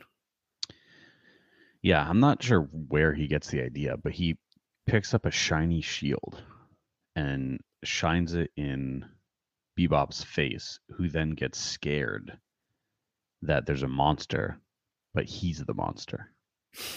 and then one of the other turtles has another shield and he does the same thing, and Bebop goes scampering away. Which reminded me, do you guys recall the monster at the end of this book? the best book ever. Yeah. I love that book. Yeah. Yeah. So I won't spoil it for anyone because I Oh, that was Grover, right? Yeah, he's urging the reader not to finish the Unbelievable. Yeah, I didn't spoil it, Andrew. Yeah, it's I'm Sesame just saying the Street. book is yeah, Grover is is in the book. narrated narrated by Grover, and he's afraid about the monster at the end of the book. So you should go read it. Read it to your toddler. It'd be a great book for them. Uh, but very much reminded me of that book. If you if you know, you know. Yeah. So a little psychological warfare, you could say, from the turtles here. Yes. So- and I think before Chris, you continue, there's another cowabunga from Michelangelo in this scene. Really, because I only counted one from him. Yeah, there's two. There's not. So no, there is. Wow. So here, here, maybe this is worth discussing. Okay, there's a point at which I think it's the scene where the turtles are charging at Shredder and Bebop, and there someone th- there's a cowabunga, and it's clearly Michael, the voice actor for Michelangelo, that's saying it, and they're running at the villains. So I'm counting that as a cowabunga. All right, well, let me see on the transcripts if there's Yeah. an official second. And well, yeah, well, you look that up, Andrew. So the scene John's referencing, I believe, is the, the scene that happens right now. So Bebop goes running off because he's scared of his own reflection. Shredder, meanwhile, has picked up a crossbow off the wall and is just peppering the turtles with uh, bolts or arrows, whatever you want to call them. So Mikey, quick thinking Mikey, puts on a suit of armor and charges at Shredder to disarm him. So that I believe is the part John is talking about, where as he's mid charge, you know, um, who's the guy at Gettysburg that charged Pickett? Pickett's charge here. Great reference by me, even though I had to think about it. Um, he, I don't recall him shouting "Cowabunga," but I only had one does. for this episode, so Andrew, yeah, you got there it? is, according to the cran- transcript, Michelangelo has two cowabungas. One, That's right. as he says, "Hang on, April, we're going to catch a curl," which was the earlier one John referenced, cowabunga, and then this one, after Leo shouts, "Let's get him, turtle power," Mikey shouts, "Cowabunga," damn. Mhm. and that's right before. Is that right before they steal April? No, so this part, this is well, yeah, it's coming up. So Okay. Um, Mikey charges Shredder. Shredder runs off. He's terrified. He runs off. He is very and scared. as Mikey is pursuing him, he is hit in the head hard by a cannonball that Bebop dropped from about three stories up. Just hummed it down, hit him right off the head, and then takes aim with another one, but misses. So attempted murder by Bebop on the uh, museum floor. Maybe the first ever documented case of CTE. In Yeah. fact, Mikey is clearly concussed. He takes. We'll get to it. He takes a beating in this episode. Yeah. So that's that's part number one where he's just stunned. As all of this is going on, the floor collapses from the what this the turtle statue. I forget his name, Glow Grew, whatever. That's I keep thinking Grogu Andrew. Gurglu. The floor, which apparently was the floor above them, collapses. Down comes the statue, and all this commotion is now drawn a crowd outside. A crowd is forming. Channel 6 News is there. Vern is on the spot. He aims the camera or tells them to aim the camera up at the building because they see through the window the silhouette of the turtles up in the museum. So everybody outside thinks that the turtles are causing all this destruction and all this chaos, which is not a good look for them. Oh, that makes sense. John John didn't pick up on that, which is no, I surprised. no, I I just like in my head, I'm like, oh, they're just filming it that the turtles are like saving them, but it makes sense that they would be like, oh, the turtles are causing this. So though unintentional. This is this is working perfectly. Yeah, we don't want another Gazai leaf situation on our hands. Yeah. so back in the museum, and this is the part Andrew was talking about, they're basically at a final face off. All this commotion has happened. We get a scene where Shredder, Bebop, and Rocksteady are on one side, the Turtles are on the other. They're kind of at a stalemate. They're talking back and forth a little bit. And then Shredder grabs April, who's just hiding behind like a pole or a post right near him. Support beam. Yep, support beam. Thank you, John. Um, grabs her, takes her hostage, and the turtles, fearing that he's going to hurt April, lay down their weapons at the direction of Leo and surrender, basically. So Shredder's got him right where he wants him. They've surrendered to him. He's got Bebop and Rocksteady. He's got April hostage. All appears lost for the Turtles here. Yeah, Not they good. they uh, gave up pretty easily, almost immediately. I guess they really value April or human life. I mean, it's the honorable move. Turtles fight with honor, John. Turtles, Turtles- also, Also April. with honor. Come on, April. What are you doing?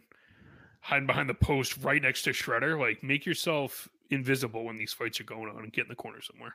Yeah, I think she had the camera out too. I think she was trying to catch the turtles in the fight so that they she could help use it as evidence for the turtles being good, not bad. But I'm with you. April's right back into the damsel in distress. Yeah. So Shredder has the turtles exactly where he wants them. He tells Bebop and Rocksteady to advance, and lo and behold, right at the wrong time, Krang chiming in on the Krang communicator, and Shredder's like, "Hey, it's perfect timing, Krang. I'm about to destroy the turtles," and Krang says, "Oh no, you don't." That's for me to do. I'm going to kill them on live TV, like I've been talking about all episode. Stand down. These are my turtles. Shredder is not happy about this. He's essentially throwing a tantrum, saying, I've, "This is just what I want. I've got them where I want them. Let me do it. Let me do it." And Krang says, "If you kill those turtles, I will hunt you down in this machine I'm in. So stand down." And Shredder Which hangs is- up the phone and follows orders. Yeah, the second time that Shredder has had the turtles in his grasp, and he's foiled by Krang. I think third. Well, yeah, Well, at least, the full squad. yeah, yeah. Right. Because you could make the argument back in season one when Mikey was tied up in the chair in the abandoned mansion, and Krang untied him just to fuck with Shredder. That was the beginning. But yeah, this is an all-time mistake by Krang. So in my mind, with what happens next, I'm I am making a hard stand for Krang moving down in the villain power ranking. Okay. We'll I see. Yeah, there we'll is a defense for it goes. Krang, which I will save for the villain power rankings because I thought about this a lot. So Shredder first of all, very funny where he's like, I won't, I won't, I won't, like a little child, and then he hangs up and he's like, Oh, I never get to have any fun. But he does what any good soldier does. He tells Bebop and Rocksteady to stand down. They're confused. They don't know what's going on. Um, as they kind of pause, the turtles try and charge him, and he throws one of those exploding ninja stars that just everybody seems to have now. Um, causes a big explosion, and Shredder and, and his little gang run off um, and escape. So the turtles are confused. They don't know what's going on. They don't know why Shredder just let them go. April explains that Krang was the reason, and he's looking for them too, um, which they're not excited about. But they realize they still have a little bit of time to get back to the basement of Channel 6 to record this interview for the on trial show. So this part was kind of funny where it's like they know now that, you know, these two are after them, but they're like, well, there's nothing else we get we can do right now. Let's just go record this interview real quick. So public image. Got to maintain Yeah. the public image. Exactly. They got to get the PR campaign back on track, which doesn't go smoothly. So they're in the basement. Mikey is continuing Well, to just. I guess uh, no. Speaking of uh, public image, Chris, how are our social media? Ooh, accounts John doing? with the, I guess segue. Um, well, you tell me, John. How's TikTok? I'll I'll say I'll start with Twitter, going fantastic as usual. Um, same content we've always had, but great content. so the episode's out there. We got the Twitter poll up. There's actually, which will be by the time this episode airs, it'll be out there. Um, John's betting board. I don't know what we want to call that or what we call that segment, but we'll be able to live the Twitter? track. Yeah, it'll be on the Twitter. Nice. Is there somewhere else we wanted to put it? Oh no, no, no. I thought. Yeah, I didn't. Wasn't sure if you posted it already or not. But yeah. No, I haven't yet. I'm I'm spreading the posts out so they cover the entire week. So Nice. that will be up. You can track the. Maybe we'll update it for this episode. We'll track the progress, um, so you can see how our bets are doing. And we're continuing with everyone's favorite uh, toys of the week or throwback toy of the week, whatever you want to call it. So those continue to do well. John, How are the TikToks doing? TikToks are doing well. We've got a couple new ones up there. You'll have to go at TMNT Shellcast to find those. I will say for the Twitter, Chris, I did whoever posted it, I double checked the haiku. Ever since the fiasco from G- like the chat GPT, Is it? Have they been haikus there. or no? Yeah, yeah, they they have Okay. been. But I I feel like a couple of them have ended with lesson lesson learned in end. I feel like I feel like they like that Yeah. last one. Yeah. Yeah. But yeah. Well, and then Andrew, oh, do we have a TurtleCom voicemail? no TurtleCom voicemail. So our um our call to the foot soldiers apparently was not picked up through the hyper hyperdimensional signal transporter thing. Uh, so we're still waiting on that. But two things that happened, uh, you know, in my side of social media and PR. One, Fridays have become Pizza Friday. So Vinny's Pizza Board and the pizza time eating segment each week from each episode will be featured every Friday on the Instagram. Um, and then currently, every Thursday is the Twitter haiku. So the episode haiku that John just referenced that you can only find on Twitter. Um, perhaps that should move. I don't know if it makes more sense to do the throwback Thursday for the toy, Chris, and maybe move the um, a good idea. haiku to like a Monday or Tuesday or something. But what we're trying to do is is have um, you know almost many segments within the social media to uh, engage people on the various platforms. So encourage you to check out all the social media, um, but also huge news. Stickers Mm. should be here by the time the next episode airs based on the Very nice. shipping confirmation that I got. So I will save all the details until those arrive, but they have been ordered. We have merch on the way. It is a good day. First, TurtleCom voicemail gets a complimentary sticker. And I will say, we encourage you. Andrew mentioned Pizza Fridays, which I'm glad to see those coming back from our college days. But we encourage you to share your pizzas as well. So, same thing with the toys. If you have something, tweet us, tag us, whatever you want to do. But we want this to be interactive. So, we know everybody eats pizza. I think it's. I'm gonna. I'm gonna assume it's the most consumed food in the United States maybe after like potato chips or something. But I would say pizza's probably up there. So we know you're all eating it. Share it with us. Potato chips. That's what you came out with. You don't think chips are at the top of that, or like hamburgers or No. something? Yeah. You don't think chips are at the top of the most consumed foods in America? You're crazy, I don't think so. I don't know. John. That's come on. That's But- easy. Or are you counting again an individual chip? I'm just talking volume, like pounds of food eaten.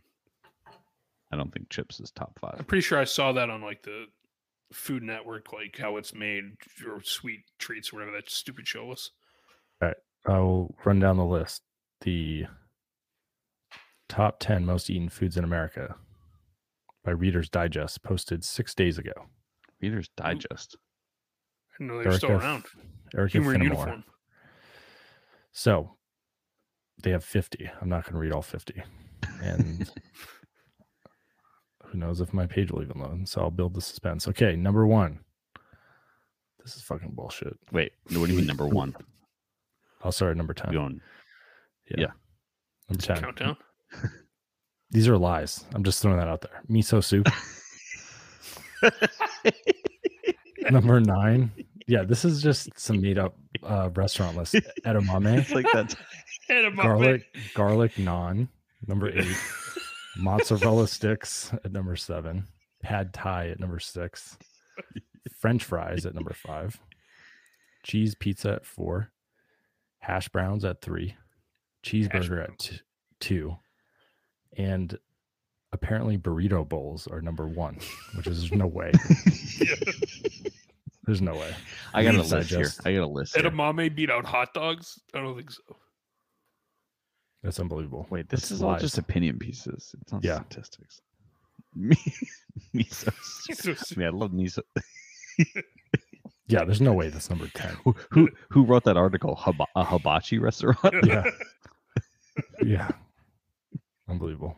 So, the other thing I was going to add or comment on to Chris's point, please do tag us Pizza Friday, even if you're eating Pizza Friday on a Tuesday. We want to get a little, uh, little engagement. So, um, whatever it takes, stickers, turtle TurtleCom voicemails, reposts, anything, anything, we'll take it. I'm not begging. I'm just, Yeah. I'm being persuasive. Yeah, just asking very nicely.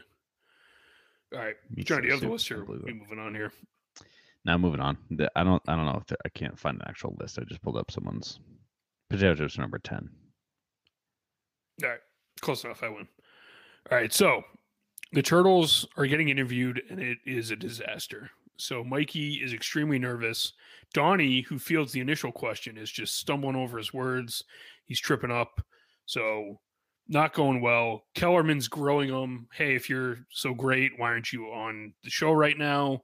What's with all this destruction going on? They just they can't seem to to recover. And luckily for them, I guess, mid interview, Krang goes bang and just blasts the Channel 6 news building with his lasers. Like, not even subtle, he's just blowing the whole building up basically while everybody's inside it. So he's shooting them up. He's calling the turtles out over his megacom or whatever he's got, saying, Hey, come outside. It's Krang. whatever. I don't know exactly what he says, but Yeah. he, he wants them to come outside and he's like, This is his chance. This is what he's been building for the entire episode. Kill him on live. He TV. says I have it pulled up here. He says Red Rover, Red Rover, send Michelangelo over. He really said that? no. I was gonna say I missed that part, but I, I don't doubt it. The thing that blew my mind, uh, what do we call him? The little walker thing that he's in? The big little chicken walker. Military, Yeah. yeah. chicken walker. No seatbelt. Ooh. No seatbelt Wow. in that military vehicle. It's a good point. Two seats too. He's operating it by himself. And also, I don't know if you guys caught it when he's walking down the street to Channel Six. He's got his little TV screen in front of him, and initially it's just showing the road he's walking on.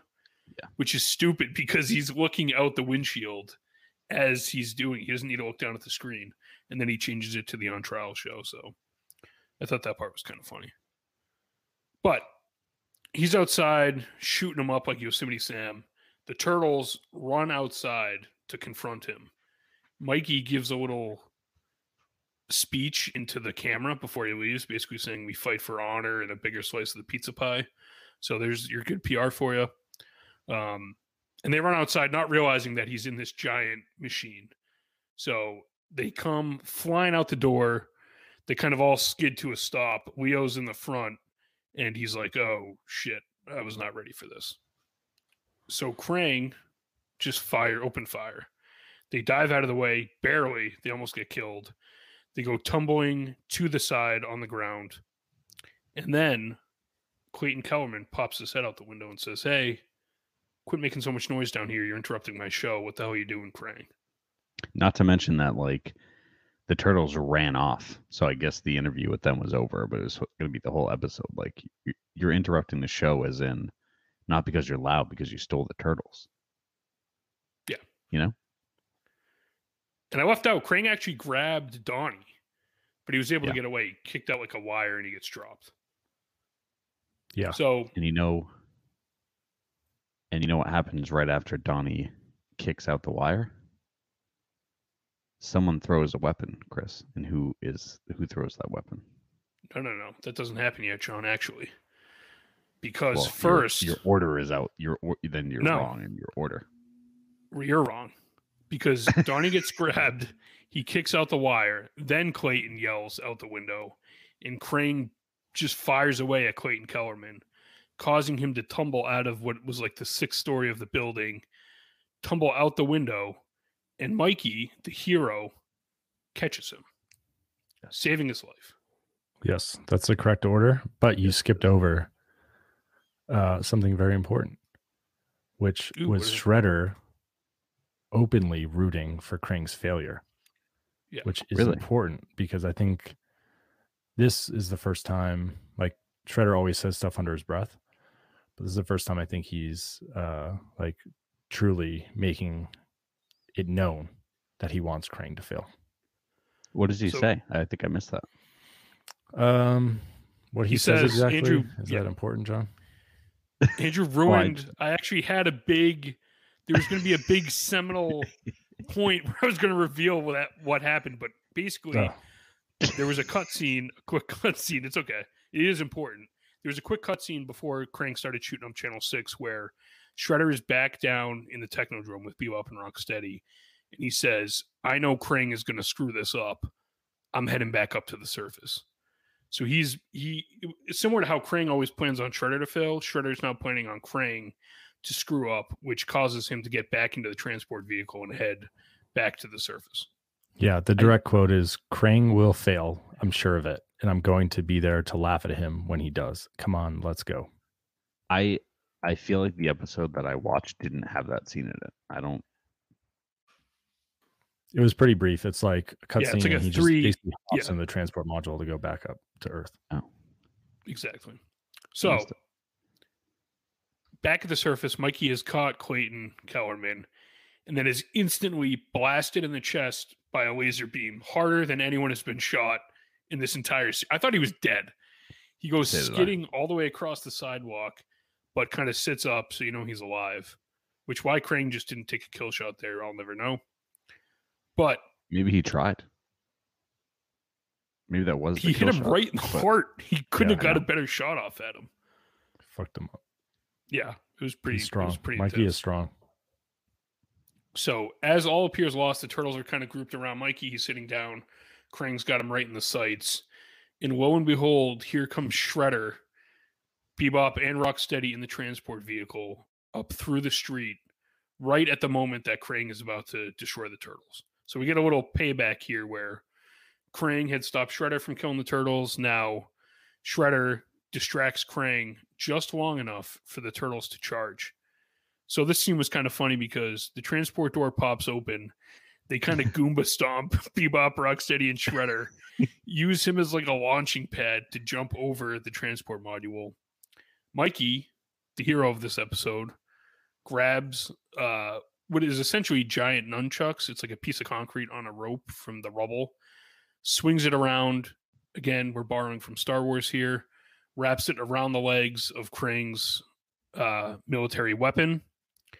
Don uh, Leo takes his katana, flings it into the heart of the machine, presumably, or just into the chest, which shuts down all the electronics. And then Donnie uses his bow staff to kind of spring himself forward, kick Krang's machine in the back, causing it to trip and fall over directly onto Shredder, Bebop, and Rocksteady in the transport module. So Raph, unfortunately, does not participate in this seminal moment in the episode. the machine falls down. Krang goes spilling out onto the sidewalk and gets fucking. Yeah, this is the worst possible look he could have had after what just he happened. gets fucking stuck in gum. So no wonder was my his, favorite thing ever. no wonder he's so focused on having his android body because he can't legitimately navigate the ground because of the trash that's that's going to get Yeah. stuck to. So I think I forget what he says. Like he says, like my brainlet or my anklet or something. Gang, little tail. ganglion or ganglion, I think. Gately gets stuck. He's like, "Oh, I'm stuck in chewing gum, and he can't free. He's got the solar benite in one arm, but he can't free himself." Shredder, Shredder just opens the door of the transport module, grabs him by like the forehead, and just yanks him off, tosses him into the module, and they go speeding back down to the Technodrome. I So- love how I love how when they drill down, it's like magma instantly buries the track and then like turns hard. Yeah. So although they failed to destroy the turtles on live TV like uh, Krang always wanted, they were able to get the solar benite, which is what they wanted initially for, for going to the surface. So they do get away with that. Um, in the aftermath in the street, Clayton Kellerman walks up and doesn't even he's like thankful, but he doesn't thank the turtles for saving his life. And when they ask him to stop bad mouthing them on TV, he says, Nope, I can't do that. I've got a reputation to uphold. So that's showbiz, baby. he just walks away. Yeah. Um, and unfortunately, Andrew made reference to it earlier. April was filming all of this stuff for hopefully as proof that the turtles were good and they were fighting for good. But it turns out that her camera was smashed in the battle and none of the footage is useful. So basically, they're back to being pariahs of the city. And that is the end of episode th- uh, two, season three. Not what do we bad. think?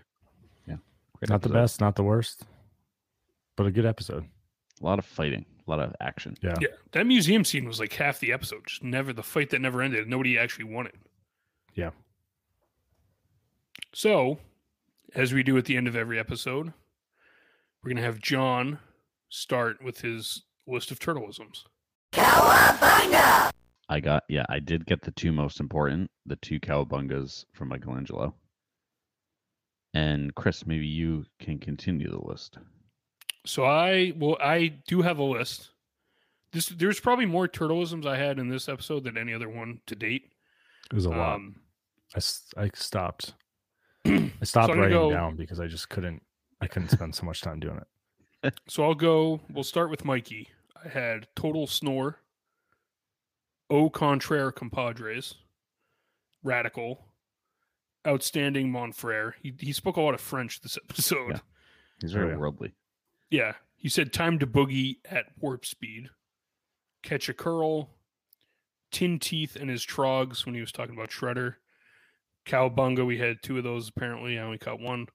Um, major brainstorm, that's what he said when he had his head crushed in. On guard, Canhead, uh, when he was fighting Shredder. What a concept. Fearless leader, Bizarro, bogus concept. Another compadres. He had Amigo, Scuzz Bucket, and Total Bummer. That's just Mikey from this episode. Yeah, I had all those. Donnie, yeah. Donnie, did you get this one, Andrew? No more Mr. Nice Turtle. Nope, I had nothing from Donnie on my list. Leo, I had two. He had turtle power, and then he called Krang a blob of brains, which was pretty funny. That's when they ran outside. Um, Raph said they got their shells stomped. Rocksteady, this is the first Rocksteady I ever had, said wizard face. Bebop, I had three. He yelled turtle bashing time. My personal favorite, warthog power, when he was charging them down. Yeah, oh, I thought good. he said Wardle. yeah, wart, warthog. I had to look it up too, but yeah, warthog. and then Turtle Toe Jam. April had Metal Faced Maniac and Making Mincemeat. She said Kellerman was making mincemeat of the turtles. Krang gave us an Arrivederci amphibians. Hmm. And then Clayton Kellerman had turtle soup and ab- abnormal amphibians, is what he called the turtles a couple times. Yeah. Nice. That's all I had. You had more than I had. Same. I I made it funny because I fucking hate that line. That's that was like I a made. slow zoom pan into Yeah. Krang's face too when he said it. Um. All right, villain power ranking.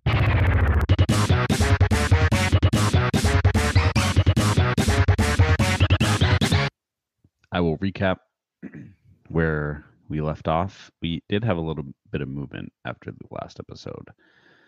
Um, so for all of the listeners at home, we've got nine people on the power rankings in order. We have Krang at one, Shredder at two, Bebop and Rocksteady at a solid three, Baxter, Stockman at four, Trag and Granitor at five, the Foot Soldiers at six, Knucklehead at seven, Punks at eight, and the Rock Soldiers at nine, with the 10 spot open at this point. And then for this episode, for active villains, we had Krang, Shredder, Bebop, and Rocksteady. The Rock Soldiers. Yeah, I was going to make an mm-hmm. argument to move them up a little Yeah. bit. They executed their plan. But that was that was it, right? Yeah. Okay. So let's start with the Rock Soldiers because that's an easy one. I know Krang's going to get contentious. So how far do we want to move? I think we should move them up. I would argue that they go past the Punks, past Knucklehead, past the Foot Soldiers, and then either behind or ahead of Trag and Granitor. What do they? But what do they do? They broke into the warehouse and disabled guards. and they tossed Krang up into his machine. I I would I would say personally right below the foot soldiers. Yeah. What have the foot soldiers done? They were um, pretty uh, effective last episode. Yeah. Didn't they two of them get killed? No, they can't die. A rock soldier got killed. They got dismantled. yeah, and the episode before that, the rock soldiers got flung off of. Uh, I just feel like the rock soldiers haven't done anything against the turtles, other than It's get true. kicked into an abyss. That's fair. it's true, but I do see where Chris is coming from because Trag and Granitor, I think maybe should move below the foot soldiers, and then the rock Yeah. soldiers should move above them. So foot soldiers should be at five, in my opinion. Yeah, I- Then I- I agree with be that. rock. Chris, I think- agree with that? Yeah, that makes sense. I'm just like knucklehead inactivity. You gotta Yeah, gotta get bypassed. I think everyone's getting dinged. Baxter, just because of how strong he was, I don't know if he should move down again because we did just move him down last episode. Yeah. And the foot soldiers But- haven't done anything good enough yet. Yeah. Yeah. So I think, I think that's fair. All right. Now the real contention. Andrew, make your case for whatever you want to do to Krang.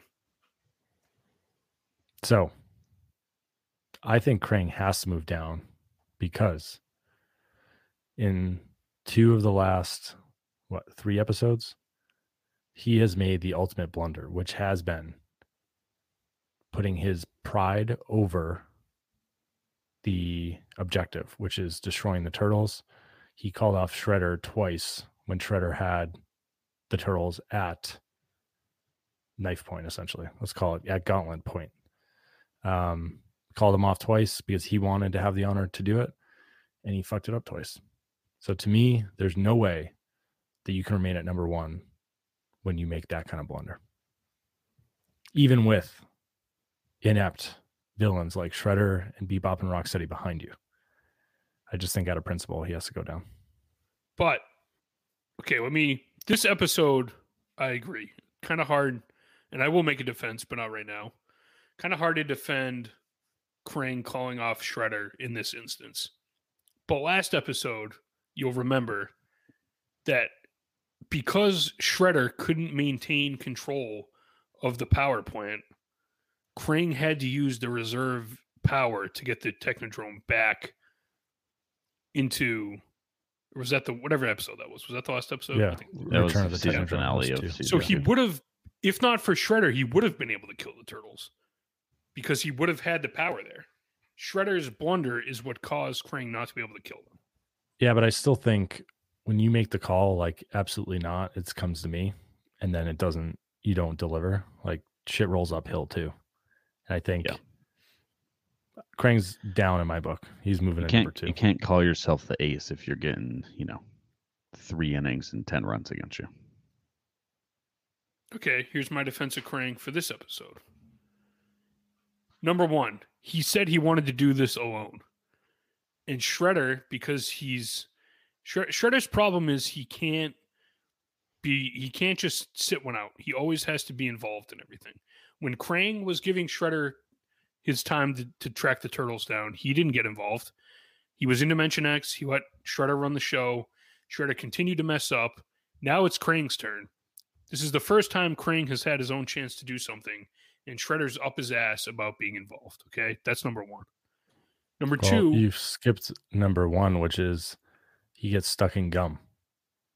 okay, we're not there yet, Andrew. Oh, okay. That's okay. That's my number one. That's my number one. I forgot. okay. Uh, Shredder got stuck on his cape, so they've both been stuck once. You're right? fucking obsessed with Shredder getting stuck on his Yeah. cape. Jon, Krang isn't. Listen, everyone's got an Achilles heel. Krang can't be around gum, apparently. All right. and he wouldn't have fallen down if, and this is my point, Shredder, Krang does Shredder the favor of letting him get involved in his plan and gives him very specific orders to distract the turtles, not to kill them, distract them. Okay. And Shredder, classic power trip, is only focused on destroying the turtles, not distracting them and he botches Krang's plan when Krang is going to kill them. So Krang called Shredder off because Shredder wasn't following orders, number one. Okay. And number two, he would have still killed them if Shredder didn't come crashing through the ground and cause him to get tripped into gum. I just have to say that death is the ultimate distraction in my yeah, book. I was gonna say that too. But you understand, like this is Shredder just said, "Hey, Krang, kill the turtles yourself." Krang says, "Okay," and then Shredder tries to kill. He he's out there. He's what's the what's the um Krang, what's the word I'm looking he for? He's like Krang subverting. enlisted- Yeah, like one upping. Yeah, know he's like sabotaging basically. He's like an inside agent sabotaging Krang's plans. Yeah, finally, Krang gets a taste of his own medicine for sabotaging Shredder's plans in the past.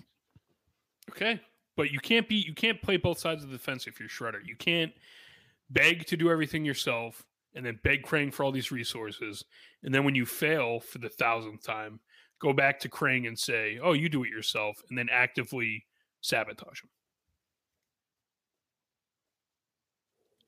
And not I- to mention, I, actually, it sounds quite villainous to me. Yeah, the not to ultimate. mention, villain Shredder got perhaps. run off multiple times in this episode. Yeah, because his his marching orders were to distract them. Chris, you forget. No, he got he was- Distracting is also the chase, you know, the run and the you know the this the and the that. scream that he Moving let out when he was running away from Mikey, what he Yeah. was terrified. It And was is it villainous? Some might say. Is it villainous to stomp your feet saying "I won't, I won't, I won't," and then cry that "Craig, I never get to have any fun"? He sounds like a he's pouting like a child. I just have to say though, he acknowledged at what a both times at what a mistake it was for Krang to be calling off the execution of the turtles. Therefore, he is self-aware more so than Krang. He is in a better looking cape than Krang, which also, as Chris has pointed out at least a hundred times now, got can sometimes get caught on Saved his collapse collapse railings. But I think it's time for Krang to take a step back, realize he's not the alpha on the villain power ranking anymore, and regroup with a better plan next time. Because that's the other knock I have on him this episode. He spent half the episode coming up with a plan. And then this is how plan. it but perfect plan on paper. But what have you done for me lately, Chris? He got the solar benite, Andrew. The more important part of the plan was accomplished. Okay, think about it, for air conditioning. Jon. Is not more just important conditioning. than destroying power, the turtles. which obviously is part of getting the Technodrome back up and running. So my vote would be to move Krang to number two and Shredder to number one. Flip flop the one and two. I I can see Krang moving down. I don't think Shredder is any has done anything to move up. Here's a question. Here's a question. Do we just have the number one spot open and everyone bumps down? No. Okay. Do Bebop and Rocksteady move to the top of the board? No. No, No, they no, weren't even saying- here for all of season two. They were in Dimension X. There's no way. They were pretty effective this this episode. They have been effective, but they haven't They had weren't. any got, major he got crushed by roles. Gurglu. Yeah, he also crushed. He saved Oh. Shredder's life. I mean, you can't when your ref, own reflection scares you off. You're not in the number one Yeah. seed on the villain power ranking, Chris. Come on. Yeah, but he then redeemed himself by crushing Mikey's skull. Listen, you can move Krang. Whatever. If you're gonna move Krang, it's two on one. I respect that. You know, majority rules. But What would you have? That Cr- Cr- Krang stays one? Listen, at the beginning Give of the me- episode, Chris, Chris, hold on. Give me on. your 15 second succinct elevator pitch for why Krang should be number one. All right, I'll give you. I'll probably need less than that. At the beginning of the episode, Krang very clearly stated that his goal was to get the Solar Benite and then humiliate the turtles on national TV. The more important part of the plan was the Solar Benite, which he did flawlessly. Okay, and he would have killed the turtles if not for Shredder meddling in things, which you can say it's a gray area. But Krang at least accomplished something. Whereas last episode, when Shredder bungled things, he didn't get anything beneficial from the meta laser. So there you go. Okay, that was 30 seconds. Andrew, give me your 15 second elevator pitch on why Shredder should be number one. It's, it's quite simple, Jon. You state at the beginning of the episode that one of your tasks is to destroy the turtles once and for all. And I quote, I quoted that. And then you, in fact, fuck up, destroying the turtles once and for all, then you move down. But it was it Time wasn't it was like an add-on to the plan. He's like, No. you know what? I'm gonna get this and I'm gonna do this. He was just trying it was showmanship, okay? No, it was uh, hubris, as they would say, Chris. Yeah, Cra- all right, fine. Krang's got a giant brain. He's got a lot of hubris. He is a brain. Move him down. He'll be back. I'm very confident he'll be right back at the top next week. Yeah, All right, perhaps. I'm moving Krang down.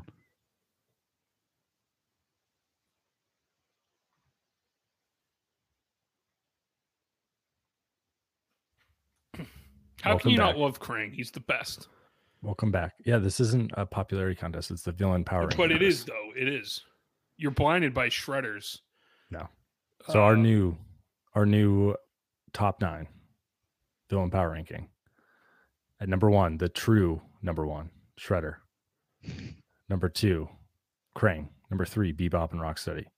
Number four, Baxter Stockman. Number five, Foot Soldiers. Number six, Rock Soldiers. Seven, Trag and Granitor. Eight, Knucklehead. Nine, Punks. Ten is open currently. So we're waiting for a new villain. The reserves. Seldom seen slide these days. They're empty. and the graveyard still Graveyard's full of all the the villains that will not return. We So, need. It's time for a new villain. We need a new villain. Yeah. We do. We do. All right, that concludes our villain power ranking segment for the week, which transitions us into everybody's favorite segment, pizza time. Pizza Time. Last week, uh, we tweeted out the Twitter poll question, which some would say I got hosed on, some would say I didn't. But last week's question what condiment should be which condiment, Jon, graphics department? Which condiment Um, is I don't think 100%? No, I don't think it should be. No, it should be.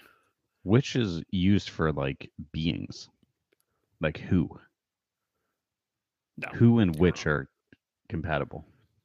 What condiment is 100% in someone's fridge but rarely used? It's definitely which. Which condiment? That's grammatically correct.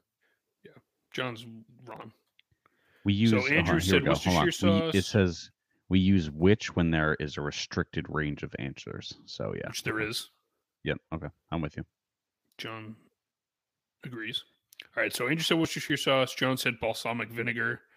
I said sesame oil. Tough picking third there. Um, I didn't get any votes. So I lose again. I think we may need to This is the reformat how we do this.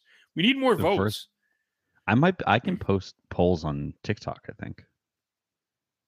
Yeah, maybe we should let's try that this time. Okay. We got to get Yeah. more than just us voting. It's Okay. worth 'Cause trying. This to- has become uh let's make Chris eat pizza every week. Conspiracy. This is here. also. This is the first back to back. Yep. I feel like uh, I'm eating pizza. pizza every time we record this show. Well, I mean, Chris, with an answer like sesame oil, I For went third. I went Yeah. third. What am I there's supposed to better choose? there's better answers than sesame oil. Relish, Yeah. as we established, Yeah. was the next best answer, and you didn't guess it. And first of all, let me say that Jon, when the, when the question was asked, fridge was not specified. I very I- I clearly didn't remember say it had to be if fridge. well, why does the Twitter graphic say someone's fridge? Jon. Actually, pan- Jon specifically said not limited to the fridge at some point Yeah, in last episode. which You said fridge, my you have so, if you have so many questions on the graphic, don't just blindly post it. Yeah, listen, Yeah, do some I- editing here. you can't Listen, Monday I- morning quarterback after you lose. I'm Ron Burgundy at the teleprompter. If you send me something, I'm gonna post it because I expect. Listen, uh, we're in New England. Bill Belichick's big thing is do your job. I'm doing my job, but I have to rely on everyone else to do their jobs around me. So last week we didn't even get a graphic. This week we get an incorrect graphic, which I think I probably would have lost this anyway. But my answer gets worse when you add the word fridge in there because you don't I typically put sesame Whoa. oil in the fridge. Yeah, you do. You absolutely do. No. Once, Do you? I don't open. know. My oils don't stay in the fridge. Also, Chris, I come from a world of checks and balances, okay? Of systems of review. What if I just posted do you even read it when you post it, or do you just take it and post it? I, re- I save it to my phone, and then as I see it, as I'm saving it, like when I open the email, I, there's only like ten words on the thing. I see it. Yeah, but do you Make sure read you get it? my answer right, and then I post it. I could put anything for your answer. I could put, uh, you know, poo. Yeah, Would you I look, I'll be honest. I, I I didn't catch the fridge thing until I was just looking at it now Okay. and seeing that I I, well, I zero votes. Well, Chris is just getting shut out this episode. He makes his he puts his stake in the sand for Krang being the ultimate Yeah. villain, and he gets trounced. And now he's trying to debate uh, the Twitter poll results. And in doing so, as Jon so accurately pointed out, this is the first back to back pizza time spins in the history of TMNT Shellcast. I want to be clear. I'm not complaining. I'm explaining that I am getting ganged up on, as expected, on this podcast. So spin. I want three shuffles, and then I want to spin. There's one. There's two. There's three. There's a nice even distribution of pepperonis, but the mushrooms. right next to each other. I like mushroom. Oh, that's anchovy Ooh, kazaki. Tofu, tofu, and bean sprout. Fuck me. Also a throwback to Oh, season one. not I the believe. gazai. Stop. All right, good. I almost got the gazai. We Did you? Chris is just clearing out the the season two episode ones. Yeah. Jesus. Bean, what is it? Bean sprout and tofu? Fucking bland ass. It sounds like the top 10 Reader's Digest list you were just reading for foods. well, That's all right. I can I can do that. Maybe I'll make a nice um maybe a little pho after with the bean sprouts. You know what you should you know what you should do is make like take the tofu and make it like some sofritas. mm, like- like a Chipotle. Yeah. Yeah. Listen, this this is Jon. It's the intent of the Chris, come on now. ingredient on the pizza. It's how it is. I gotta eat it. Play the ball where it lies. Eat the pizza as it's The real question Bread. is what firmness tofu you're gonna go with. Extra firm always for everything. I'll be honest, I've never bought tofu. I've had it, but I've never purchased it. So this You'll will be surprised at how affordable. Actually, they tofu is a couple things I got to say. Number one, the uh, debate about tofu and estrogen and me- men not supposed to have soy is a farce. Is so there's that a been a debate? I study- that was a thing. There's been a study that's debunked that.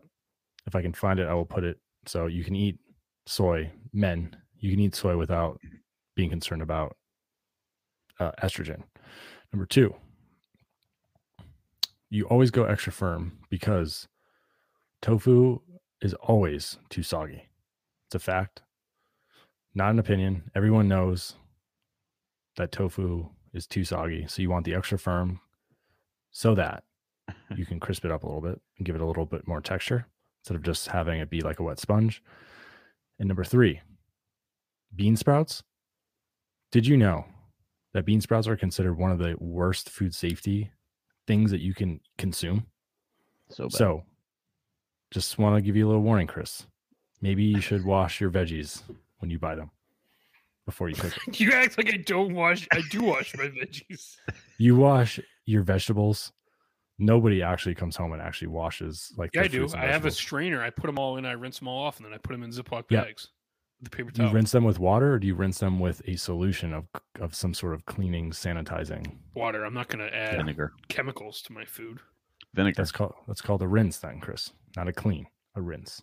I said, all right. First of all, that's our new segment called Andrew's Tofu Corner. Debuted this week, and we'll end every episode.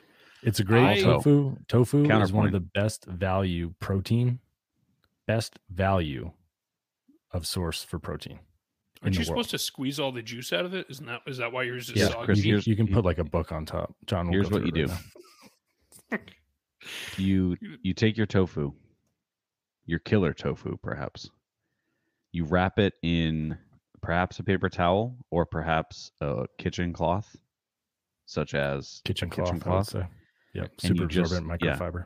You put it your best on. bet. You don't you have half sheet baking trays right now? Just put it between two half sheet baking trays and put yeah a book on top and just let it strain for like ten minutes. Get the I mean, what kind of food it. do you have to put in a Or wine press to eat Yeah, or besides wine? go to Trader Joe's, buy the uh, Trader Joe's brand, and I forget what it's called, but it's their tofu. It is a smaller mass, so you're you're paying more for the for less. However, it's already marinated. It's already squeezed. Uh, you can get it in teriyaki, or you can get it in fiery sriracha. Very Mm. good. Can go right in the air fryer if you if you please, and uh, makes for a great great topping for salads, for pizzas, perhaps. And also, secondly, silken tofu, the softest of the tofus. It's great as a dessert. Put a little honey in there, and then you throw it directly in the trash. Just kidding. Here's- it's actually delicious. Here's what I'm gonna do because I'm not. I'm gonna buy. I'm gonna go to Stop and Shop because that's what's near me. Yeah. I'm gonna find the first thing that says tofu. I'm gonna bring it home, slice it, and put it onto a pizza. Uh, mistake. It's going to be so don't wet. do that, Chris. And I like yeah. wet. I like soggy. I don't like cooked tofu. It gets rubbery. So that's how I'm going to eat it. And the bean sprouts, right down the hatch, unrinsed. I hope they stick in my lungs and grow beans. All and then right, Jack, maybe I won't have to eat pizza the week after that. you going to climb it too and kill the giant at the top once it grows? Kill the, the what? Oh, the, Jack, Jack and the beanstalk. You just oh, the said you're. giant. It's not. The, you said the giant at the top. Like, what are you talking about? No, the giant. Defy Giant. faux fum. I I make the my of bread from the bones of children. Jon, what bonus question? Actually, we'll go Andrew because I was asked Jon. What did Jack climb the beanstalk to steal? Ooh. Uh, he had traded. He traded his cow for the beans. Yeah, Andrew's So I think- time. No, I think he was going back to get the cow back because his mom was mad that he traded the cow away for the magic beans. Am I wrong about that? Uh, well, that might let me rephrase it. What does he steal once he's up there? That may be true. I don't remember that part. Oh, that I don't know. Jon, Like a I don't know. A fingernail. it's the goose that weighs golden eggs. You act like I should know that. I, I, it's a little tidbit of information everyone should know. All right, that's all we got. Uh, oh, we have to spin. No, we just spun. What did I get? Here's a, Oh, fucking tofu and bean sprouts. Jesus. okay. right. We should just do a quick a Oh, quick little update on the. Well, yeah, we gotta do that, but then also just a quick update on the um, betting for this episode.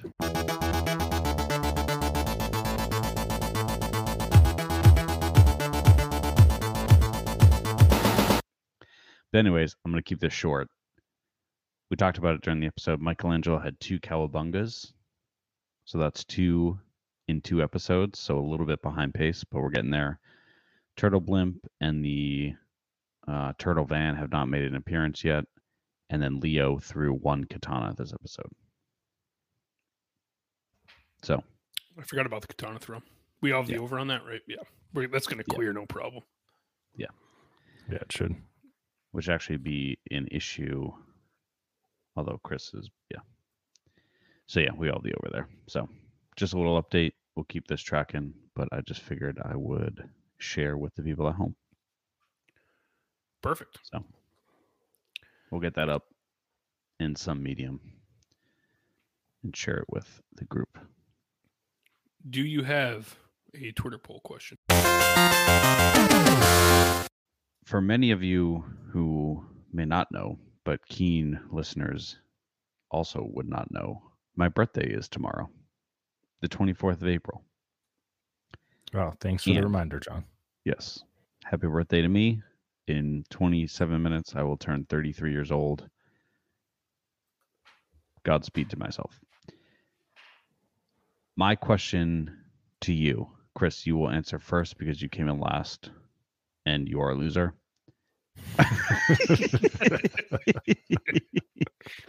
My question to you What is the best flavor of cake?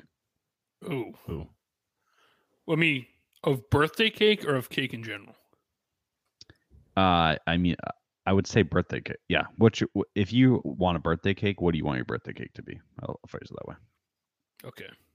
What is is your these, to me- favorite birthday cake?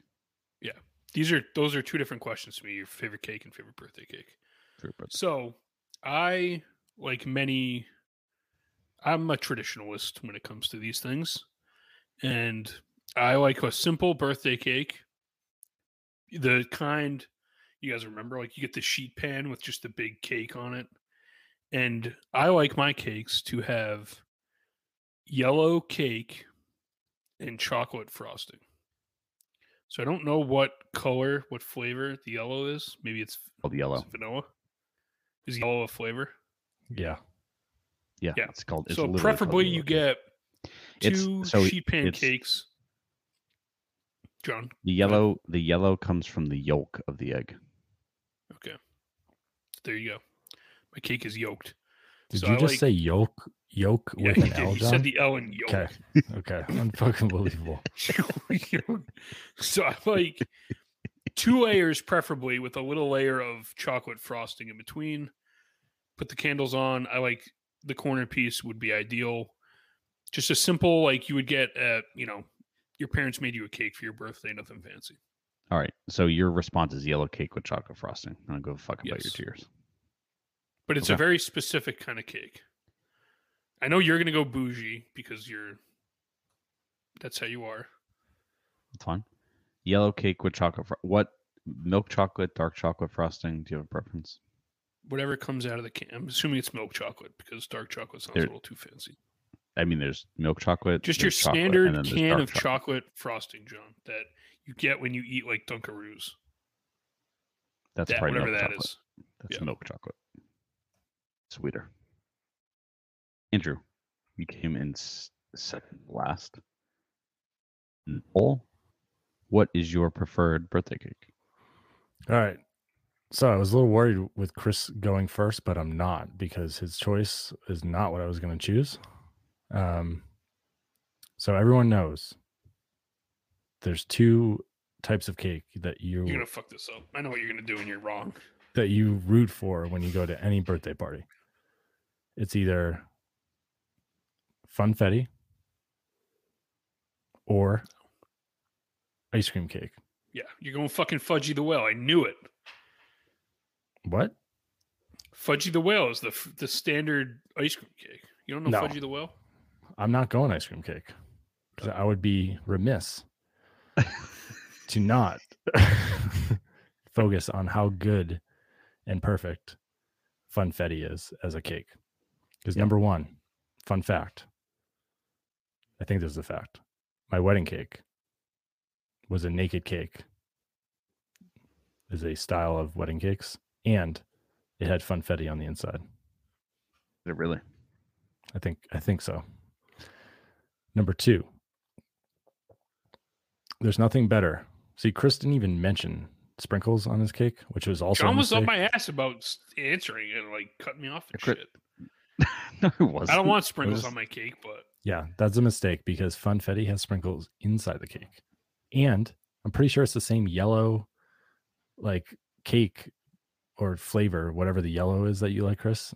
It's like the same exact thing. It may just be a different color. I don't like funfetti. Sue me. It's And- a girl cake. And that's Chris.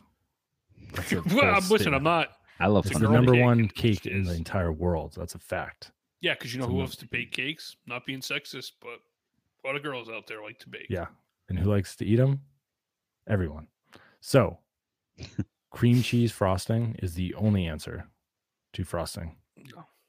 vanilla cream cheese frosting. That's not even a cre- thing. Cream just cheese frosting on a funfetti cake is not a Yeah, thing. It's a fact. So that's Cream my cheese is answer for carrot cake. with with some rogue sprinks on top. I like to go multicolor because I'm unlike Chris. I'm all about inclusion. So you- uh, the more colors, the better. I will say funfetti is the correct answer for this question It's a gimmick because cake. it is delicious. It is not a gimmick cake. It is a delicious is. cake. Yeah. If you have to focus on the color of the sprinkles in your cake, then the substance isn't there. I don't even know what that means because you're you literally chose a yellow cake, which Because is I don't know what it's focused called. on the color. Jon. it is called yellow cake. Okay, well then that's the name of it. Just like funfetti. I'm not choosing Chris. it because it's yellow. I'm choosing it because it's good. It just happens to be yellow. Okay. I so because I cannot pick funfetti, although I suppose I could. That would be chaos. Different frosting. There's a couple options here that I'm between. One is carrot cake, and the other is red velvet. Ooh, And I think if I had a cake's not preference, birthday cake. can sure be. it can be.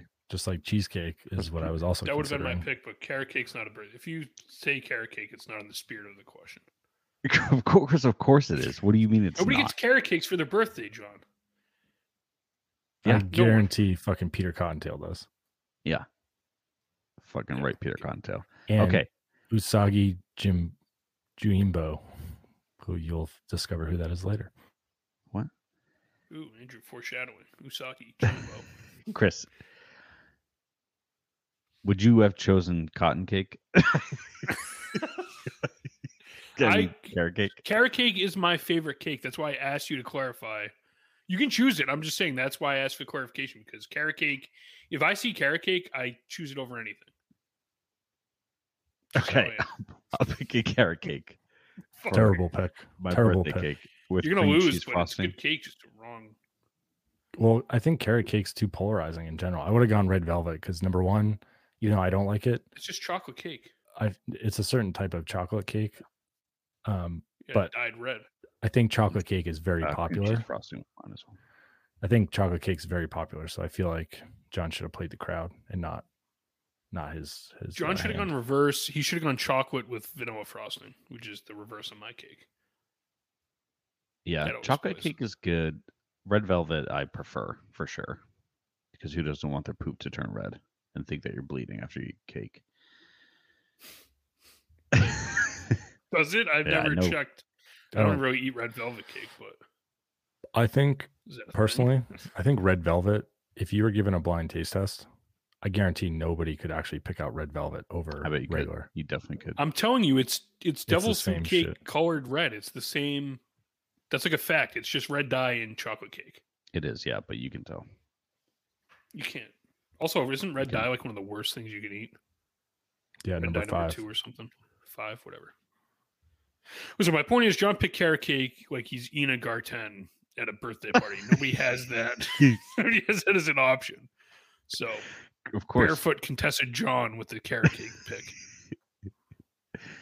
So, All right, yeah, so is that going on uh, TikTok? that will. I'll put that on TikTok. I'll have to do that tomorrow, or not when the episode drops. I'll do that. We should. and then I'll I'm tweet the thinking- TikTok out. Send me the link when you do it.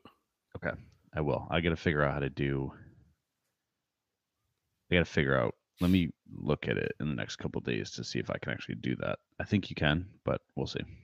It's going to really push my my skills to the limit here. Um, okay, and that's the question for the week. So happy birthday to me. Happy birthday, Jon. Fun Happy- fact: Ninja Turtles. I think was somebody had a Ninja Turtle themed birthday party at some point. Probably you because I never had a birthday party as a kid. Yeah, I did have awesome birthday parties. I was also going to save this for later, but since Jon brought up birthdays, uh, unfortunately, Jon, there is no episode that was released or aired on your birthday. Yeah, I But- think it's all in the fall, right?